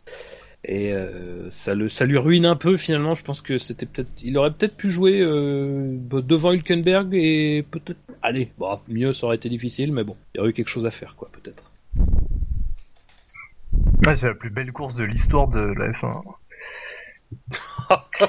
Mais ça c'est pour c'est pour McLaren ça. C'est pour un pilote espagnol ça. oui, c'est pour McLaren. Mais euh, je, je, re- je reviens, Magnussen n'est pas dans le Katemou Si, si. Non. Ah je l'ai pas entendu. Oui, oui, il pardon. est dans le quintémo. Ouais, ouais, dans Ouais, le quintémo. pardon. Ah, bah, égalité avec est dans le plus, c'est que... Non non non mais que- j'avais j'avais pas entendu son nom donc je me dis tiens bah merde alors ça veut dire qu'il est dans le KT+. Est-ce que vous voulez tout de suite parler de, de... est-ce qu'avant Magnussen, parce que ça, ça- voilà, on peut, on peut peut-être garder ça pour, pour après. mais a- Vous avez envie de, de, de parler des cours, je sais pas, de, de Raikkonen, de, de Grosjean, d'Ocon Quelque chose vous vient? Sur ces euh, remontée intéressante. euh, Mais Gro- il- Grosjean, il moi, partait je... dans- Ah, vas-y, vas-y. Non, non, mais j'allais juste dire que de toute façon, il partait de plus loin encore que les autres accidentés du virage. Et que comme en plus de ça, il a longtemps buté sur Verstappen, bah, ça l'a un peu handicapé. Il n'y a pas Oui. grand-chose à dire. Pour Grosjean, euh, il a fait une bonne course, je trouve aussi. Il est très correct. Malheureusement, il a dû, euh, il a dû faire avec un souci euh, de récupération d'énergie.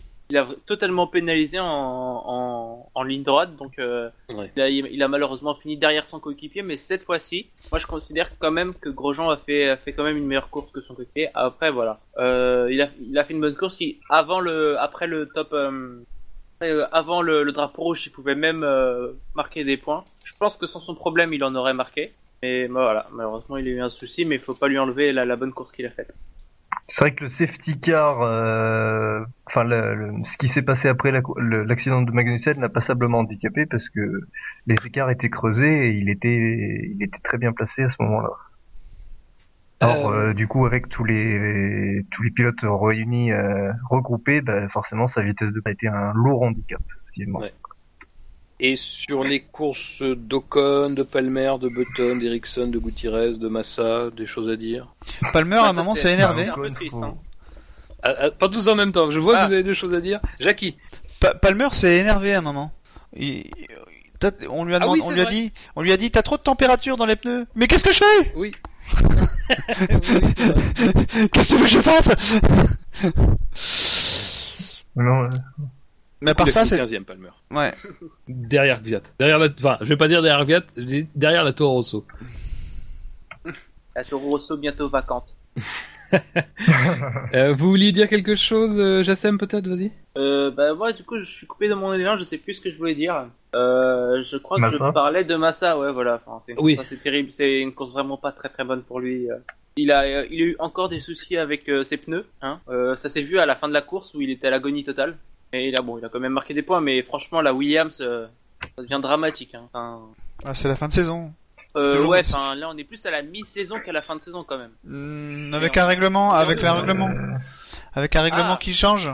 On Mais est à ça, la c'est fin. pareil pour toutes les équipes en fait. Non, c'est pas pareil pour toutes les équipes. Il y en a qui peuvent. Forcinia, tu vas... Oui, mais Forcinia, tu vas pas me dire que c'est que ils sont encore en train de développer pour cette année quand même. Ouais, mais on verra comment ils seront dans d'autres circuits. Euh, Force India, ils ont toujours été rapides en ligne droite. Euh, Spa et Monza, ils sont toujours très rapides. Bah, ça Euh, tombe bien, le prochain, le prochaine course c'est Monza. bah, Il y a le moteur Mercedes derrière, donc ça ah, pousse. mais- Mais Ouais, bah, dans les deux cas, il y a la moteur Mercedes. ouais, mais Voilà. c'est vrai. C'est vrai. Non, Force India, ça a toujours, ça a toujours, la voiture Force India a toujours été très Mais bonne. Ce qui pour Elle a toujours été bonne à Spa. Il y a, et même quand Non, mais si Williams c'était Et Monza, et Monza. et Monza, bien sûr. Non, mais ce qui va, ce qui est d'ailleurs, juste une petite parenthèse, ça me fait toujours rire quand on, quand les commentateurs euh, disent, ah ouais, cette, voiture, elle a toujours été bonne sur ce circuit. Ouais, mais enfin, c'est, des fois, c'est peut-être aussi une coïncidence, c'est peut-être- parce que t'as pas une voiture, une équipe qui est bonne sur un circuit. Mais, non, mais C'est- vrai que c'est vrai qu'en tout cas, je suis d'accord avec toi. Évidemment que tu, ils construisent pas leur voiture en partant comme base, pas ça, c'est sûr. Mais, euh, mais c'est vrai que effectivement, la façon dont Forcinia construit ses voitures, elles finissent toujours par faire des résultats probants à Spa. C'est vrai. Elle a toujours ce circuit convient bien à cette façon de construire leur voiture, toujours assez fine sur le plan euh, fine, euh, vraiment euh, en parlant de la finesse quoi, finesse sur le plan aérodynamique qui Traîner, quand même bien. Et tu veux dire te traîner? De traîner, oui, pardon. Et, et donc, effectivement, le moteur Mercedes qui est quand même un petit plus dans ces, dans ces conditions. Euh, voilà, c'est vrai qu'elle Un, peu réussit comme à, bien. un peu euh, comme à Monaco en fait. Ça fait un peu penser à Monaco où elles, ont l'habitude d'être bonnes à Monaco. Après bon, c'est pas tout le même type de circuit, mais euh... C'est vrai, Mais, tout à fait. son Spa, ça a toujours été, c'était là, c'est là où bah, ça a c'est commencé. pas, on se souvient, on se souvient, on dit ça parce qu'on se souvient de 2009 au final. Première Ouais, pole, premier podium, Ouais, premier point même. Ah non, pas premier point. Ah, je sais plus. Si, il me semble que c'est les premiers points de Force India de son Euh, histoire. non, euh, il me semble que Sutil en avait marqué. Ah non, euh, en avait marqué avant, je crois. Ah, je suis pas sûr. Ouais, Interrogeons Stat F1. Toujours dans les bons coups. que- Je sais qu'à Monaco, à Monaco d'ailleurs, à Monaco cette année-là, il a failli faire la pole position. la- il a failli marquer euh, des points, je crois. Sutil, il s'est fait heurter par Raikkonen.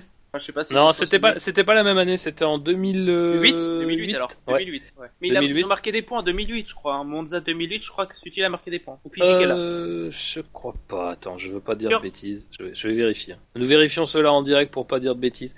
Les premiers points, les premiers points, les premiers points. Oui, ça doit correspondre. Euh, je regarde. Hein, ça doit correspondre au Grand Prix de Belgique, effectivement, de 2009. Ah, donc c'est je- le CE qui est leur premier point, d'accord. En 2000, euh, en 2008, leur meilleure position à l'arrivée, c'était dixième, et donc on était encore dans, dans les dans le barème 8 à, à 8. Donc c'est voilà, c'est la, la première, euh, les premiers points effectivement, c'est Ah. c'est Belgique 2009 la deuxième place, et ils enchaînent avec euh, quatrième place de, de À. Sutil à, à Monza, tout à fait. Ah, c'est 2009. Et pour vous dire les résultats à Spa, donc là on a eu la deuxième place de, de Fisichella. L'année suivante, euh, en 2010, donc on a euh, cinquième, euh, Sutil cinquième, Liuzzi euh, dixième. Euh, donc ça, ça fait deux voitures dans les points avec ce barème. Euh, Qu'est-ce qu'on a d'autre en 2011 Évidemment, ça ne se charge pas. Alors. Bref, allez sur Stat F1, c'est toujours une bonne Voilà. lecture. Euh, alors on me dit effectivement que Bilo euh, nous a que Bilo nous a quittés provisoirement. Alors on ne sait pas exactement pourquoi. On n'a pas averti Bilo, donc euh, pense qu'il devrait revenir incessamment sous peu. Peut-être la connexion à Stat F1, ce- ce- ce- cette bible de la statistique Formule 1 qui, qui a fait planter son, son PC, je ne sais pas. Parler de Force India est dangereux pour la connaissance. Probablement. Euh, Continuons, que- ça va le refaire, ça va le faire revenir. Ouais, ça va le faire venir, ça va le faire venir. Euh, c'est vrai que donc, euh, bah, moi après, j'ai pas vraiment de pilote sur lequel. Alors Ocon, il prend beaucoup de points. Bon, euh, je suis pas sûr quand même qu'il ait fait une super course. Je, il- sa course est, est bien dans la mesure où il la termine, ce qui est déjà, ce qui est déjà ça. Après, bon. euh, Fait euh, 15e. je pense que je pense qu'il, je 16e. pense qu'il était pas très très. Enfin, moi, mon sentiment, c'est que c'était pas forcément une très bonne course, et de toute façon, c'était une course de, de pour commencer, donc euh, je pense qu'il Et a moi, j'ai- assuré l'essentiel, quoi. J'ai une anecdote sur Ocon. Ah, bah vas-y, ça fera Euh, revenir Bilo aussi. ça. Faut fuir. Euh, et ça n'a pas vraiment rapport avec euh, avec le Grand Prix de Spa. Il se trouve que pendant mes, mes vacances en Ardèche, je suis allé visiter un, un, un fabricant de simulateurs qui s'appelle Ellipsis. Euh, donc je sais pas si vous les connaissez. Et Oui, oui, hum, Oui, on connaît. il m'a dit, euh, Pierre, le, le patron, il m'a dit, moi j'ai vu deux personnes. Ici, il m'a dit comme ça. Ici, c'est un défilé de pilotes. On en voit euh, tout le temps parce qu'ils viennent s'entraîner, euh, ils viennent découvrir des circuits. Alors, c'est pas toujours des pilotes de F1 parce que les pilotes de F1 peuvent découvrir les circuits sur leur simulateur. Mais euh, il m'a dit, j'ai vu deux pilotes où on peut leur faire euh, un feu d'artifice derrière eux. Ils ne perdent pas leur concentration. Le premier, c'était Sébastien Loeb. Et le deuxième, c'était Esteban Ocon. Il m'a dit, ce gars-là, il sera champion du monde. Et je sais pas si vous avez, et donc moi, ayant entendu ça, je sais pas si vous avez regardé, euh, ils ont montré quelques images pendant la grille, euh, où, euh, tiens, tu as vu, ça, ça l'a fait revenir. Euh, ils ont montré quelques images pendant la grille, où on le voyait concentré, en train de mettre son casque, écouter le moteur démarrer, euh, voilà. Et on le sentait vraiment très très concentré, il ne, il était vraiment euh, dans ses pensées et euh, ça m'a tout de suite fait penser à Pierre pour que ça- sur sur sur ça quoi. Je comprends ce qu'il voulait dire à ce moment-là quoi. Moi, On je salue pense Pierre. que faut pas plus s'attarder ça sur Salut. sa course, quoi. Que... Et donc, euh, faut, faut pas trop s'att- s'attarder sur sa course. Hein. À mon avis, il voulait bien faire. Voilà, euh, il voulait finir la course. C'est déjà ça de prix. Et euh, voilà, quoi. Il y, a il y a rien d'autre à dire. On va pas parler de son rythme ou quoi que ce soit. Mm. Faut attendre deux, au moins deux trois courses. Je dirais, euh, le temps qu'il s'habitue un peu. euh, Mais c'est ce qu'il a dit en plus. Il a dit, euh, il, il a dit ça. normal, il- C'est normal. Ouais, il a dit pour l'instant le Pascal et Verlaine il a fait mieux que moi en qualif. Euh, il faut que je m'habitue à la voiture. Voilà, euh, lui il a l'expérience euh, que n'a pas euh, justement Esteban. Donc on va on va le voir plus tard. Il va être surveillé. Il est il est surveillé par par deux grosses équipes, dont une qui a probablement deux places disponibles. Donc, euh, donc voilà, je pense que il faut pas qu'il fasse d'erreur. Et s'il fait pas d'erreur, il est dans une équipe plus grosse l'année prochaine, quoi. Bah, parce qu'on parle quand même d'un mec soutenu par deux constructeurs, c'est quand même rarissime. Enfin, euh, Oui. par Ma- Mer- Mercedes et Renault, enfin, ça me paraît assez dingue, quoi. Et c'est le dernier pilote, enfin, c'est un pilote connu pour avoir battu Max Verstappen. Oui. Réalité, en réalité, il est, il est soutenu que par Mercedes. Le Ah, contrat de mana- Renault aussi. ouais, dans, dans les faits aujourd'hui, oui, mais il n'a un contrat Oui. de, de management qu'avec Mercedes. Et c'est pour ça Oui. qu'il fait le DTM, enfin, qu'il faisait le DTM. Oui, mais Mercedes n'est pas obligé de, euh, Renault n'est pas obligé de, de faire, de faire sa promotion, quoi. Non, mais euh, Mercedes le prête à Renault. Après, faut pas se mentir aussi. Il y a, y a, voilà, euh, Mercedes, euh, c'est comme euh, C'est complet. la filière Red, la, la filière Red Bull, c'est que c'est, oui, oui, bah déjà, c'est complet, c'est sûr, et c'est que a priori, sauf malheur, il y aura qu'une place de disponible et que cette place-là, il y a des chances qu'elle les choix euh, euh, entre les mains de, de Verlaine. Et euh, ah, encore, enfin. Et c'est dans deux ans. Ça, voilà, je dis ça en étant mesuré. Je veux dire, je, si, si jamais Verlaine est le pilote que Mercedes fait monter, si Mercedes fait monter un de ses pilotes, je pense que Renault sera très très heureux d'accueillir euh, Ocon qui représente, je pense, tout ce que Renault cherche finalement, c'est-à-dire un pilote français et un pilote d'avenir. Euh, Alors, dans l'autre sens, je préférerais. même si France- Oui, oui, mais Un pilote oui, d'avenir, qu'il soit euh, français, c'est c'est un plus, je pense. Bah, C'est tout. je pense parce que je, je- moi j'ai j'ai le sentiment que je, même si encore une fois Renault fait pas de ça sa priorité, mais je pense que c'est je veux dire euh, on reprocherait à Renault de mettre un pilote français qui soit un pilote euh, de seconde zone. Là au moins s'ils mettent ce pilote là, on pourra pas dire ah là ils mettent un pilote parce qu'il est français. Évidemment ils le mettront d'abord parce qu'il a beaucoup de talent, mais c'est le plus c'est qu'il soit français quoi. C'est ça que je veux dire. Oui, c'est-à-dire qu'entre plusieurs pilotes euh, bons, ils choisiraient, ils choisiraient le français. Puis disons que euh, euh, le Renault, disons d'avant 2011, euh, n'avait pas mis de français. Il n'y avait pas de français chez Oui, Renault. oui, Pas- oui, oui. À part euh, Montagny en titulaire, en remplaçant, il n'y avait Ouais. pas voilà. Quoi. Après bon, c'était le Il manager. est pas, non, non, il est pas venu, euh, Montagny n'est pas venu chez Renault. Il était pilote Il essai à un était moment donné. libre. Ah ouais, mais il a, il a pas roulé, hein, en, en, en Formule 1. il a pas en roulé course. Ah non, que Ah oui, d'accord. Qu'il était troisième pilote. Il était troisième pilote. Ouais, Il mais, était- euh, il il- était pil- Il a il été juste troisième, Super aguerri. il était troisième pilote, mais quand il a été s'agit, quand il a été euh, question de, de, de remplacer, alors c'était Trulli, euh, Trulli. le troisième, le troisième pilote n'a pas été remplacé par, par, par Montagny, parce que forcément, euh, Ouais. il y avait Alonso, donc fallait un, un pilote euh, qui avait une bonne, euh, on va dire, une bonne réputation, mais qui soit un peu sur le, sur la fin, quoi. Donc Villeneuve était très bien pour ça. Villeneuve. Voilà. Après, c'est le management à Canal. quoi. Enfin, euh, il y, a, il y a le management à l'abriator qui compte, quoi. À mon avis, quand euh, je pense pas que euh, avait sa place euh, dans, dans, dans, les, dans cette équipe euh, à, ce- à cette époque-là, euh, Non. Montagny, quoi. Ben non, Mm. c'était un risque pour Alonso. hein. Et En plus, bah, il y a des raisons aussi pour lesquelles euh, Trulli est parti. Hein. Bon, après, on Ouais. va pas en parler là. Ça, ça date d'il y a 12 ans cette histoire. Oh, ne, remue- ne remuons pas le passé. Euh, et parlons justement du présent de Renault. Euh, Non mais Ah, pardon Milo. Tu veux dire quelque non chose juste, je me faisais une réflexion sur Ocon. Je me demande si c'est pas le plus grand pilote de l'histoire euh, en termes de, de taille. De l'histoire Euh, Histoire récente peut-être. 85, non Tu vas pas, tu vas pas, tu vas pas, oui 85. 86. 86. J'ai entendu il est que- presque aussi grand que 86. moi. Je crois Non mais il me pas. Non, il Bilo, que il ne faut pas que tu Ah ailles ouais. sur StatF1, ça va faire encore planter son PC.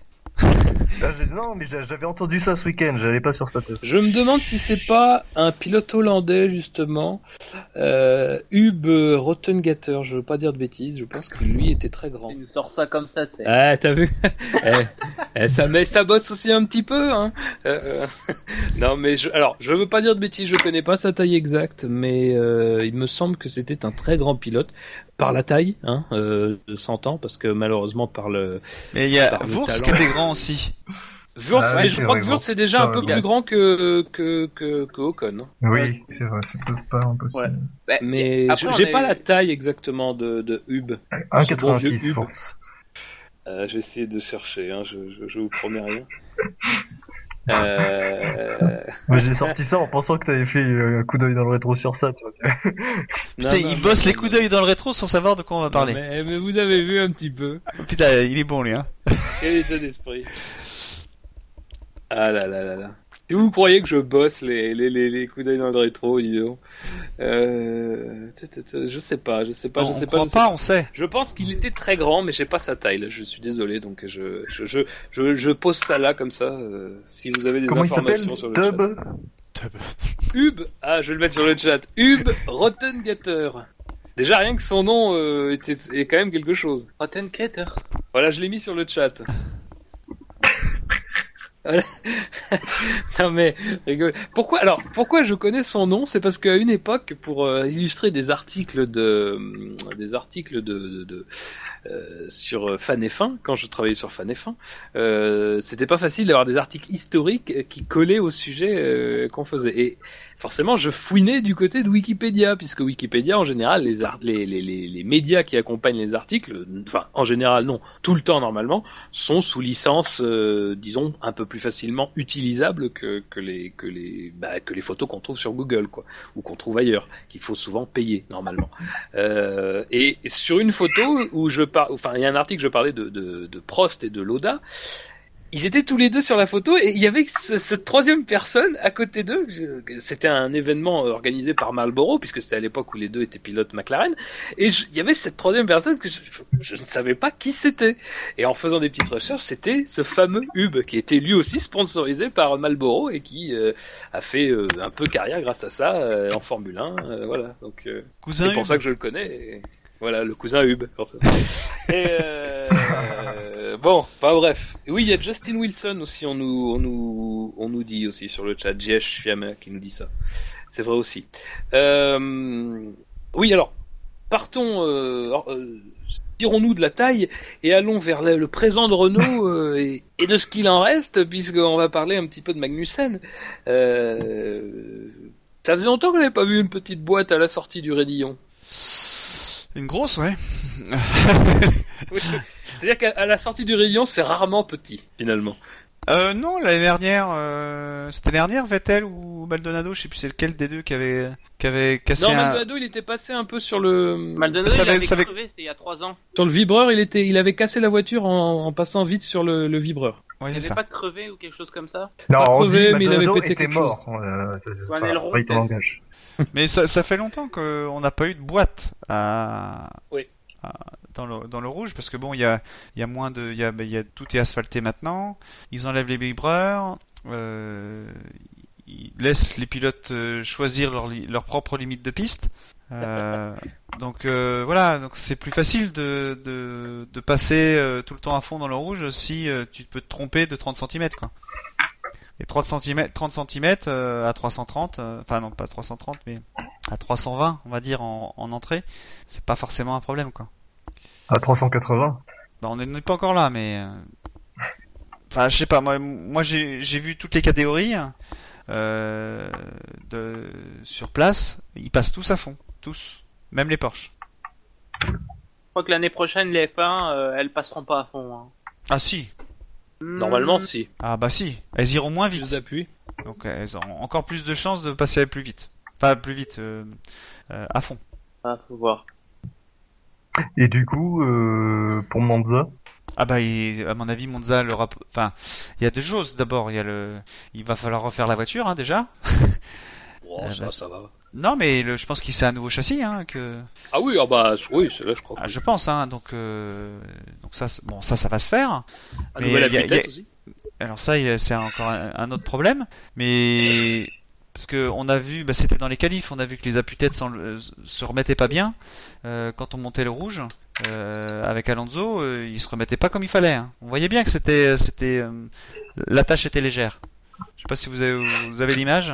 On voit Alonso qui, s'arrête et puis qui essaye de remettre son volant et il y a le, fameux appui-tête qui le gêne et qui le balance dans tous les sens et il arrive jamais à remettre le volant du premier coup. Mais moi je vois euh, enfin il va être enfin il a pas l'air d'avoir grand chose c'est une coupure au- au- à la cheville qu'il a Magnussen donc euh, ça devrait euh, euh, en, tout, en tout cas, la question euh, qui mieux que Renault euh, peut entretenir votre Renault euh, La réponse c'est pas Magnussen. D'ailleurs, ce slogan n'existait plus, je crois, dans la campagne de... Et non, c'est Renault, pièces détachées et fils, je crois maintenant. Plus, enfin bon, c'est viennent d'ouvrir en Belgique. Euh, oui, le, le, le crash en lui-même est, enfin, bizarre c'est re- relativement bizarre, oui, quand même. Ouais. Frédéric Vasseur avait écarté assez immédiatement le, le problème mécanique. Bah, Euh, moi en voyant les images Se, se tasse quand même pas mal. euh.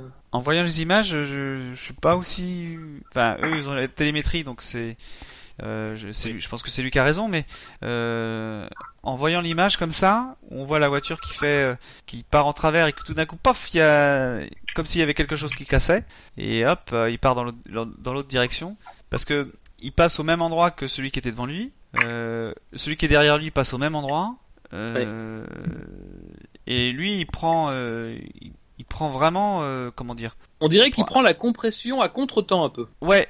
Donc il y a quelque chose de bizarre. Mais moi j'ai vu d'autres Ouais. choses.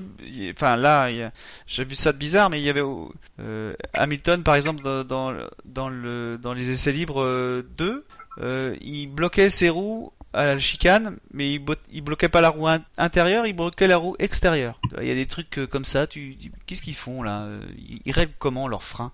Donc moi, je suis pas étonné qu'il pourrait y avoir un, un, vous savez, les, comme il y avait eu les mass dumpers, des choses euh, un petit peu pour euh, compenser le. Il y a peut-être des choses d'amortissement qui sont réglées différemment. Ou... Alors, Anon, Anon 4600 sur le sur le chat nous dit qu'il y a une bosse. Effectivement, c'est vrai qu'il y a une bosse. Je, revois les images, il y a quelque chose là. Mais c'est vrai qu'elle se tasse quand même. Enfin, c'est étonnant. Euh, moi, parce qu'ils ont d'abord montré le, ralenti euh, caméra embarquée. Très sincèrement, je pensais que c'était un pneu. c'est l'habitude maintenant depuis trois ans, c'est que de toute façon, dès qu'il se passe un truc, on pense que c'est un pneu. Euh, effectivement, le ralenti montre que le pneu visiblement ne perdait pas de, de pression, donc euh, il n'y avait pas de problème a priori de ce côté-là. Mais là, c'est pareil aussi. Hein, on peut, peut, toujours euh, en discuter, il faut voir. Mais a priori, ça serait plutôt voilà. Ça Mais effectivement, il y a à la fois il n'y a pas de problème avec le pneu, on sent pas non plus qu'il y a quelque chose, il y a quelque chose d'anormal dans le mouvement de la voiture, on est bien d'accord. Après il n'y a pas forcément quelque chose qui nous saute, que quelque chose casse. Oui, il y a peut-être, c'est peut-être simplement une trajectoire un peu différente qui l'a fait euh, un peu se, se compresser à ce moment-là. L'impression qu'on a, qu'on en voit, en voit l'image, on a l'impression que c'est euh, comme une euh, un crash de moto. Sais, quand il y a un high side, euh, la moto fait une grosse virgule et puis éjecte le pilote. Bah, c'est un peu ça en fait, c'est-à-dire que ça part dans un sens et puis d'un coup, pouf, ça part dans l'autre sens quoi. Et, et c'est c'est pas c'est c'est pas des choses qu'on voit souvent en F1 ça. Donc c'est pour ça que c'est bizarre. Euh, mais bon, ils ont dû voir les télémétries, ils ont dû voir que il n'y a pas eu grand chose. La voiture se met tout de suite en arrière, et puis là on tape. Euh, bah, il n'y a plus de gravier, hein, donc euh, quand la voiture elle est en travers, ça freine plus. Hein. Il a de la chance dans son malheur parce qu'il touche d'abord une première barrière qui le ralentit puis qu'il le remet un peu plus de un peu plus de côté et du coup le choc est peut-être un peu un peu moins grave qu'on pouvait s'y attendre s'il avait vraiment tapé de dos. Il prend 42 G quand même. Hein. Oui, 42G, effectivement, il y a, y a, l'appui-tête qui, euh, faut pas, faut pas nier l'importance de l'appui-tête, même si, effectivement, avec tous les systèmes de sécurité, les pilotes sont bien protégés, mais l'appui-tête sert évidemment, dans, surtout dans les chocs latéraux, pour le coup, à vraiment retenir le, le la tête du pilote. Euh, là, du coup, euh, il n'a pas dû jouer longtemps son rôle. Euh, à ce moment-là, il s'arrache. On voit que sur un des bras, le, un bout du bras reste attaché au, au, cockpit, mais globalement, il s'arrache et est, projeté en dehors de la voiture. Donc c'est la FIA d'ailleurs va, va, bien sûr, comme de toute façon, comme c'est toujours le cas maintenant avec les gros accidents, la FIA va enquêter. Elle a déjà bien sûr réquisitionné le, le casque, notamment l'appui-tête pour pouvoir faire des examens, mais va aussi se servir très certainement de la petite caméra à haute vitesse qui, euh, qui est située bah, devant le pilote et qui filme le pilote. Ça sera sans doute très intéressant pour ces, pour ces incidents-là, pour cet accident-là, effectivement. Bah, Messieurs, je vous propose de, de, de passer à la suite. On peut peut-être se poser la question de qui pour le remplacer si jamais il n'est pas valide. Euh, bah déjà, ce sera pas Ocon. Bah je sais pas. C'est ce que Toto Wolff a dit? Ah, ce qui confirme bien que Mercedes a la main sur. Ouais, on est bien d'accord. J'ai rien dit, mais tu me l'as. Sur le petit Esteban. euh... on est bien d'accord. Je sais pas. Si, bon, même s'il y a quand même très peu de chances qu'il soit. Parce qu'il faut quelqu'un qui a la super liste. Non, mais c'est une semaine. Euh, 42G. Euh... Peut-être Sirotkin, je sais pas. A-t-il sa super licence, Sergei? Euh, Oui, il l'a eu. Bah, il y a longtemps déjà. Non? donc, euh... il y a Maldonado qui est libre. Ah oui, Maldonado Palmer. Ah, ça serait beau, ça serait beau. J'avoue que de la mort. un petit pincement au cœur quand tu en parles. Effectivement, il y a Maldonado. On a, besoin de son retour. C'est vrai. Le monde, le monde a besoin de toi. Reviens, Pasteur, on a besoin de toi. Il y a bien sûr, il y a Barrichello, mais. Euh, oui, évidemment. D'ailleurs, eh, je sais pas si vous avez lu la news comme quoi Barrichello allait faire du championnat du monde de karting. Oui. Oui, on l'a vu. Ouais. le, mec est vrai, a vraiment envie, quoi. Oh, à la limite, c'est beau. Genre, il y aurait un championnat du monde de caisse à savon, il y serait, tu vois. de voitures radiocommandées. Euh, je sais pas. Moi, à mon avis, c'est Sirotkin qui est le plus proche dans l'absolu, parce qu'évidemment, on va pas parler de Carmen Jorda ou de. Ouais, mais Sirotkin, oh, il, joue le titre là. Hein. Oui, oui, je sais bien, je sais bien, mais. il va pas pouvoir faire la F1 et. Enfin, moi, je veux bien qu'il euh, se qu'il s'enlève ses chances. Il est en tête, enfin, ou... enfin, il joue la tête avec avec Gasly. Euh, ça va être un choix, un cas de conscience pour lui hein, de, de, de, remplacer. Euh... Peut-être Charles Leclerc, à la rigueur. Bah, il a pas sa super licence, lui, ci ah, Il me semble que si. Peut-être, je sais pas, je suis pas sûr. Ouais, je sais pas. Enfin, peut-être. C'est pas impossible. C'est pas impossible. Mais je, là, je, j'ai pas au courant. J'ai pas en tête la liste des gens qui pourraient. Il y a euh, un célèbre inconnu qui met le lien sur euh, F1 Fanatique. Merci, euh, un célèbre inconnu. Même si on sait Qui c'est. Même si on te connaît pas. Euh, Van, euh, Van Dorn, oui. Dire, oui, c'est vrai, il y a Van Dorn. Mais bon. Euh... Bah, il a déjà le numéro. Alors, Ah, J'aimerais bien voir. Van Dorn, moi. Quel, Moi, quel je- pilote sérieux donc? Effectivement, Sirotkin qui a qui a 42, qui a sa super licence. J'allais Parce dire que- Palmer. Palmer, mais bon, Palmer, il est déjà là. C'est pas toujours clair, mais il est déjà là. Euh, Non, mais il y avait peut-être son père. Parce que son père était dans les. Vous avez remarqué, son père était dans les stands. D'habitude, il était derrière. Et là, il a réussi à, à rentrer dans les stands. Ça doit vraiment pas être bon. hein. Pourquoi pas un petit, un petit, euh, un petit retour de l'auteureur euh, pour le fun. Ou Nelson Piquet Jr. Ah non, il y a le Mexique. Je peux pas. Il peut pas. Il y a le Mexique. Nelson Piquet Jr. Oui, Nelson Piquet Jr. Ben non, Ah, il y a le Mexique the, aussi. Donc The. Retour. The Retour. Non, non, bah Sirotkin est pas mal placé, je pense. Pourquoi tu dis qu'il y a le Mexique? L'auteur, il Bah, roule le- au Mexique? Le WEC. Ouais, d'accord. Non, mais l'auteur, il acceptera pas de toute façon. Euh, Non. euh, c'est- Il voulait une Caterham, lui. Ouais, voilà. Une Ouais. Caterham moche. Une Caterham ou rien, il a dit. euh, bon, allez, messieurs, euh, on verra ça. De toute façon, il y a très peu de chances que Magnussen, mais c'est vrai, il faut suivre parce que c'était un accident violent, il peut y avoir des complications. On non, mais pas. ça. Je pense pas Euh, que ce soit des histoires de complications. Je pense que c'est des histoires de de risques que prendrait que prenne Oui, un oui. médecin que prend un médecin. Si le médecin euh, s'il y a un deuxième accident, le, on est en Italie en plus. euh, s'il y a un deuxième accident, ça va être le médecin qui va être déclaré responsable de, de si jamais il, il y a un décès, qui sera déclaré responsable de la mort parce qu'il a laissé, euh, il l'a laissé piloter quoi. Donc la question elle est plus là en Il y, fait. Y a quand même un truc inquiétant. euh, Enfin, euh, c'est lors de l'accident, euh, on a quand même vu le protège-tête se barrer euh, violemment, quoi. Ouais, mais ça, ouais, il a, il a pris de l'énergie. l'énergie est partie en- avec lui quoi. La- la- mais Ouais, s'il prend un choc dans la tête après ou un gros. ah oui oui, on est d'accord. Hein. Ça, ça peut être grave, quoi. Donc, bon, ah, bon, la FIA va étudier dessus. Y a rien, à- c'est c'est bien, voilà. Mais j'ai jamais compris comment c'était attaché ces machins parce que c'était, il y a juste deux deux petites euh, C'est languettes. clipsé, je crois. Il y a C'est deux clipsé. languettes qui sont qui sont à l'avant et à l'arrière c'est juste posé. Donc, non, euh, non, à l'arrière, il y a deux, il y a deux, il y a deux attaches à l'arrière normalement. Bah non parce qu'il les vise pas. Pour Bah, moi c'est y a- posé. Normalement, c'est un, c'est un système à deux attaches à l'arrière, deux attaches à l'avant. Et par contre, tu dois, tu dois pouvoir le retirer sans outil. Oui oui c'est des attaches rapides. Ah bah sans, oui sans doute mais il y a des attaches normalement c'est pas c'est pas fixé qu'à l'avant bah sinon je vois pas très bien Mais l'intérêt il y a, a qu'à l'avant qui défasse qui défont quelque chose hein pour l'enlever. Hein. oui oui oui oui tout à fait Donc il y a pas mais d'attache à l'arrière. Il y a pas d'attache. euh, fixé fixé à l'arrière c'est ça que je veux dire Non, mais pour moi, il doit y avoir des-. À l'arrière, il doit y avoir des tiges qui rentrent dans la monocoque. oui je pense que c'est ça Je pense que c'est un truc comme ça. Mais c'est pas fixe. Il y a, il y a pas, on, on vise pas avec un, une attache rapide comme c'est à l'avant. non non non non tout à fait mais normalement il y a un système à l'arrière qui doit permettre de fixer ce, ce système à la, à la monocoque oui oui Mhm. bon messieurs euh, euh, un point ou moins un à un pilote. Est-ce que parmi ceux qu'on a cités dans le quintémoin et dans le quintémou, est-ce que vous avez une préférence? Jassem, tu nous as déjà dit que c'était Pérez. Oui. Euh, Jackie, tu as quelque chose, une préférence? Ou Bilo? Euh, non. Moi Je non. mettrais Pérez. Moi je mettrais pas Pérez euh, parce que la dernière fois je voulais mettre quelqu'un et vous aviez pas voulu. Donc euh, par Ouais, vengeance. parce que c'était nul. tu fais ton Verstappen. Non mais je, je l'ai pas vu aussi, enfin euh, aussi franc. Enfin, je, je pense que c'est pas aussi franc que ça que Pérez a fait une bonne course. Il a fait une bonne course, mais voilà. Euh, il y avait une Force India. Je- Puis, et puis Force India, ça me rappelle de mauvais de mauvais souvenirs en plus. D'accord. Donc, plus simple pour Pérez. T'as pas écouté l'émission d'actu? Ouais.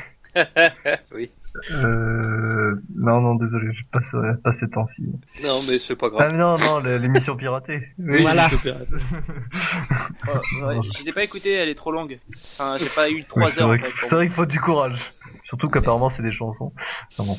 Au début, ouais, ils ont Euh, commencé par euh, ce qui ce qui fait vendre en plus.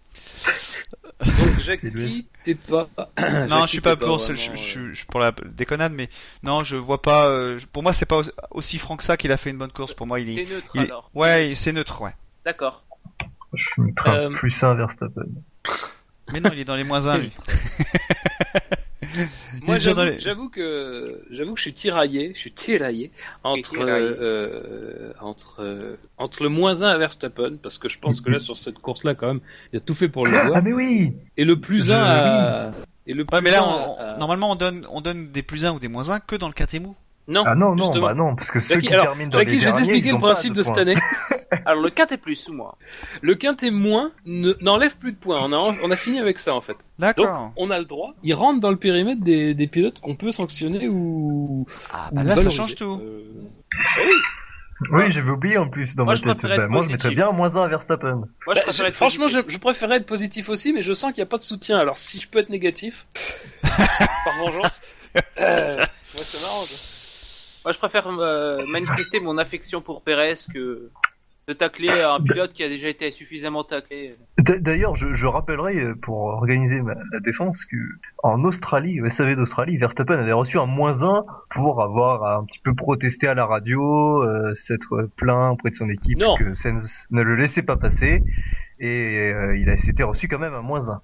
Non, Là, il s'était reçu encore moins plus grave. 1 parce qu'il avait accroché Sainz. Il avait failli, non, non, il avait failli. Non, il a accroché Sainz. Ah non, si, si. euh, il a Il a accroché. accroché. Non. Non, non. Ah, Ah bah, non, si. bah non, Sainz- bah non, il n'y avait pas eu d'accrochage entre les deux. Ah bah, était c'est- resté euh, devant. Si, si, si, si. oui, non, mais non. c'était euh, Verstappen avait touché Sainz, c'était bien ça. Il y avait, pas- il y avait pas eu un tête à queue d'ailleurs Si, de Verstappen. De Verstappen, ouais. s'était loupé, mais il avait pas touché Sainz, je crois pas. Si, si, si, si. Tu regarderas les images. Mais euh, Euh, sinon, pour en revenir à Verstappen, enfin, il est dernier du classement, il a eu un nombre incalculable de, euh, de points négatifs déjà, en rajouter un. Mais justement, il faut que ce soit, il faut que ce, ce, ce- bah, Oui, mais là, il faut que ça se traduise par, euh, Voilà. par un chiffre. Parce que là, il Là, a zéro, Jassem, à ce comme, stade comme de tous les autres. à ce stade de l'émission, il a zéro. Il a pas moins quelque chose. Il a Ah, si. zéro. Non, mais dans notre classement Les, à nous, les votes, ça compte pas dans le classement. dans notre classement à votes. nous, il y a que les pilotes du Quintet Plus qui marquent des points. Les autres ne marquent aucun point. Donc là, il a zéro. C'est ça que je veux dire. Putain, c'est Ouais, moi qui ai moi, fait, je- c'est moi qui ai fait le fichier et je me souviens pas de ça. Je maintiens, je ma- je maintiens Perez. Donc tu es sur Pérez, Jackie, t'es plutôt sur moins non, un moi je peux, je veux pas mettre euh, moins 1 parce que je trouve qu'il a. Eh ben au moins, ça règle les choses. Pas de points sur ce Grand Prix, messieurs. C'est dommage, il y avait des candidats, mais nous n'aurons pas le consensus et nous n'allons pas négocier. Il est déjà 22h50. Et nous allons passer au Quintet Plus. Les 5 meilleurs, les 5 pilotes qui ont reçu le plus de, de votes de la part, enfin qui ont fait un meilleur score de- avec les votes des, des- des auditeurs. Et pour commencer, ce Quintet Plus, c'est un pilote Mercedes. Vous avez une idée de l'identité de ce pilote? Nico? Nico, ouais. eh bien non. C'est Lewis. C'est Lewis avec un score de 38. Euh, Attends, attends, il est cinquième il est cinquième. Ok, ok, donc, ok, ok, ok. ok. 40 votes positifs. On a 40 un problème avec nos, nos auditeurs, je crois. On a un vrai problème. D'accord avec vous. Messieurs, avant de, de- d'insulter les auditeurs, comme nous le faisons quasiment régulièrement sur les émissions, et on, et on les remercie de leur patience et d'être toujours là à nous écouter, parce qu'on vous aime quand même. Euh, mais euh, est-ce que vous avez quelque chose à dire sur la course d'Hamilton en, en général? Bof. Non, bah, il profite des circonstances de course, hein.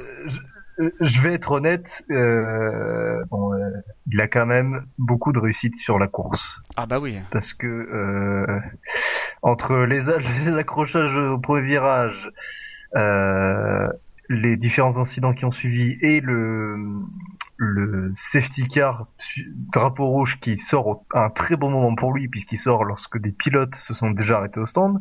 Hein, je crois qu'il était 11e avant la salve, la première salve des erreurs au stand.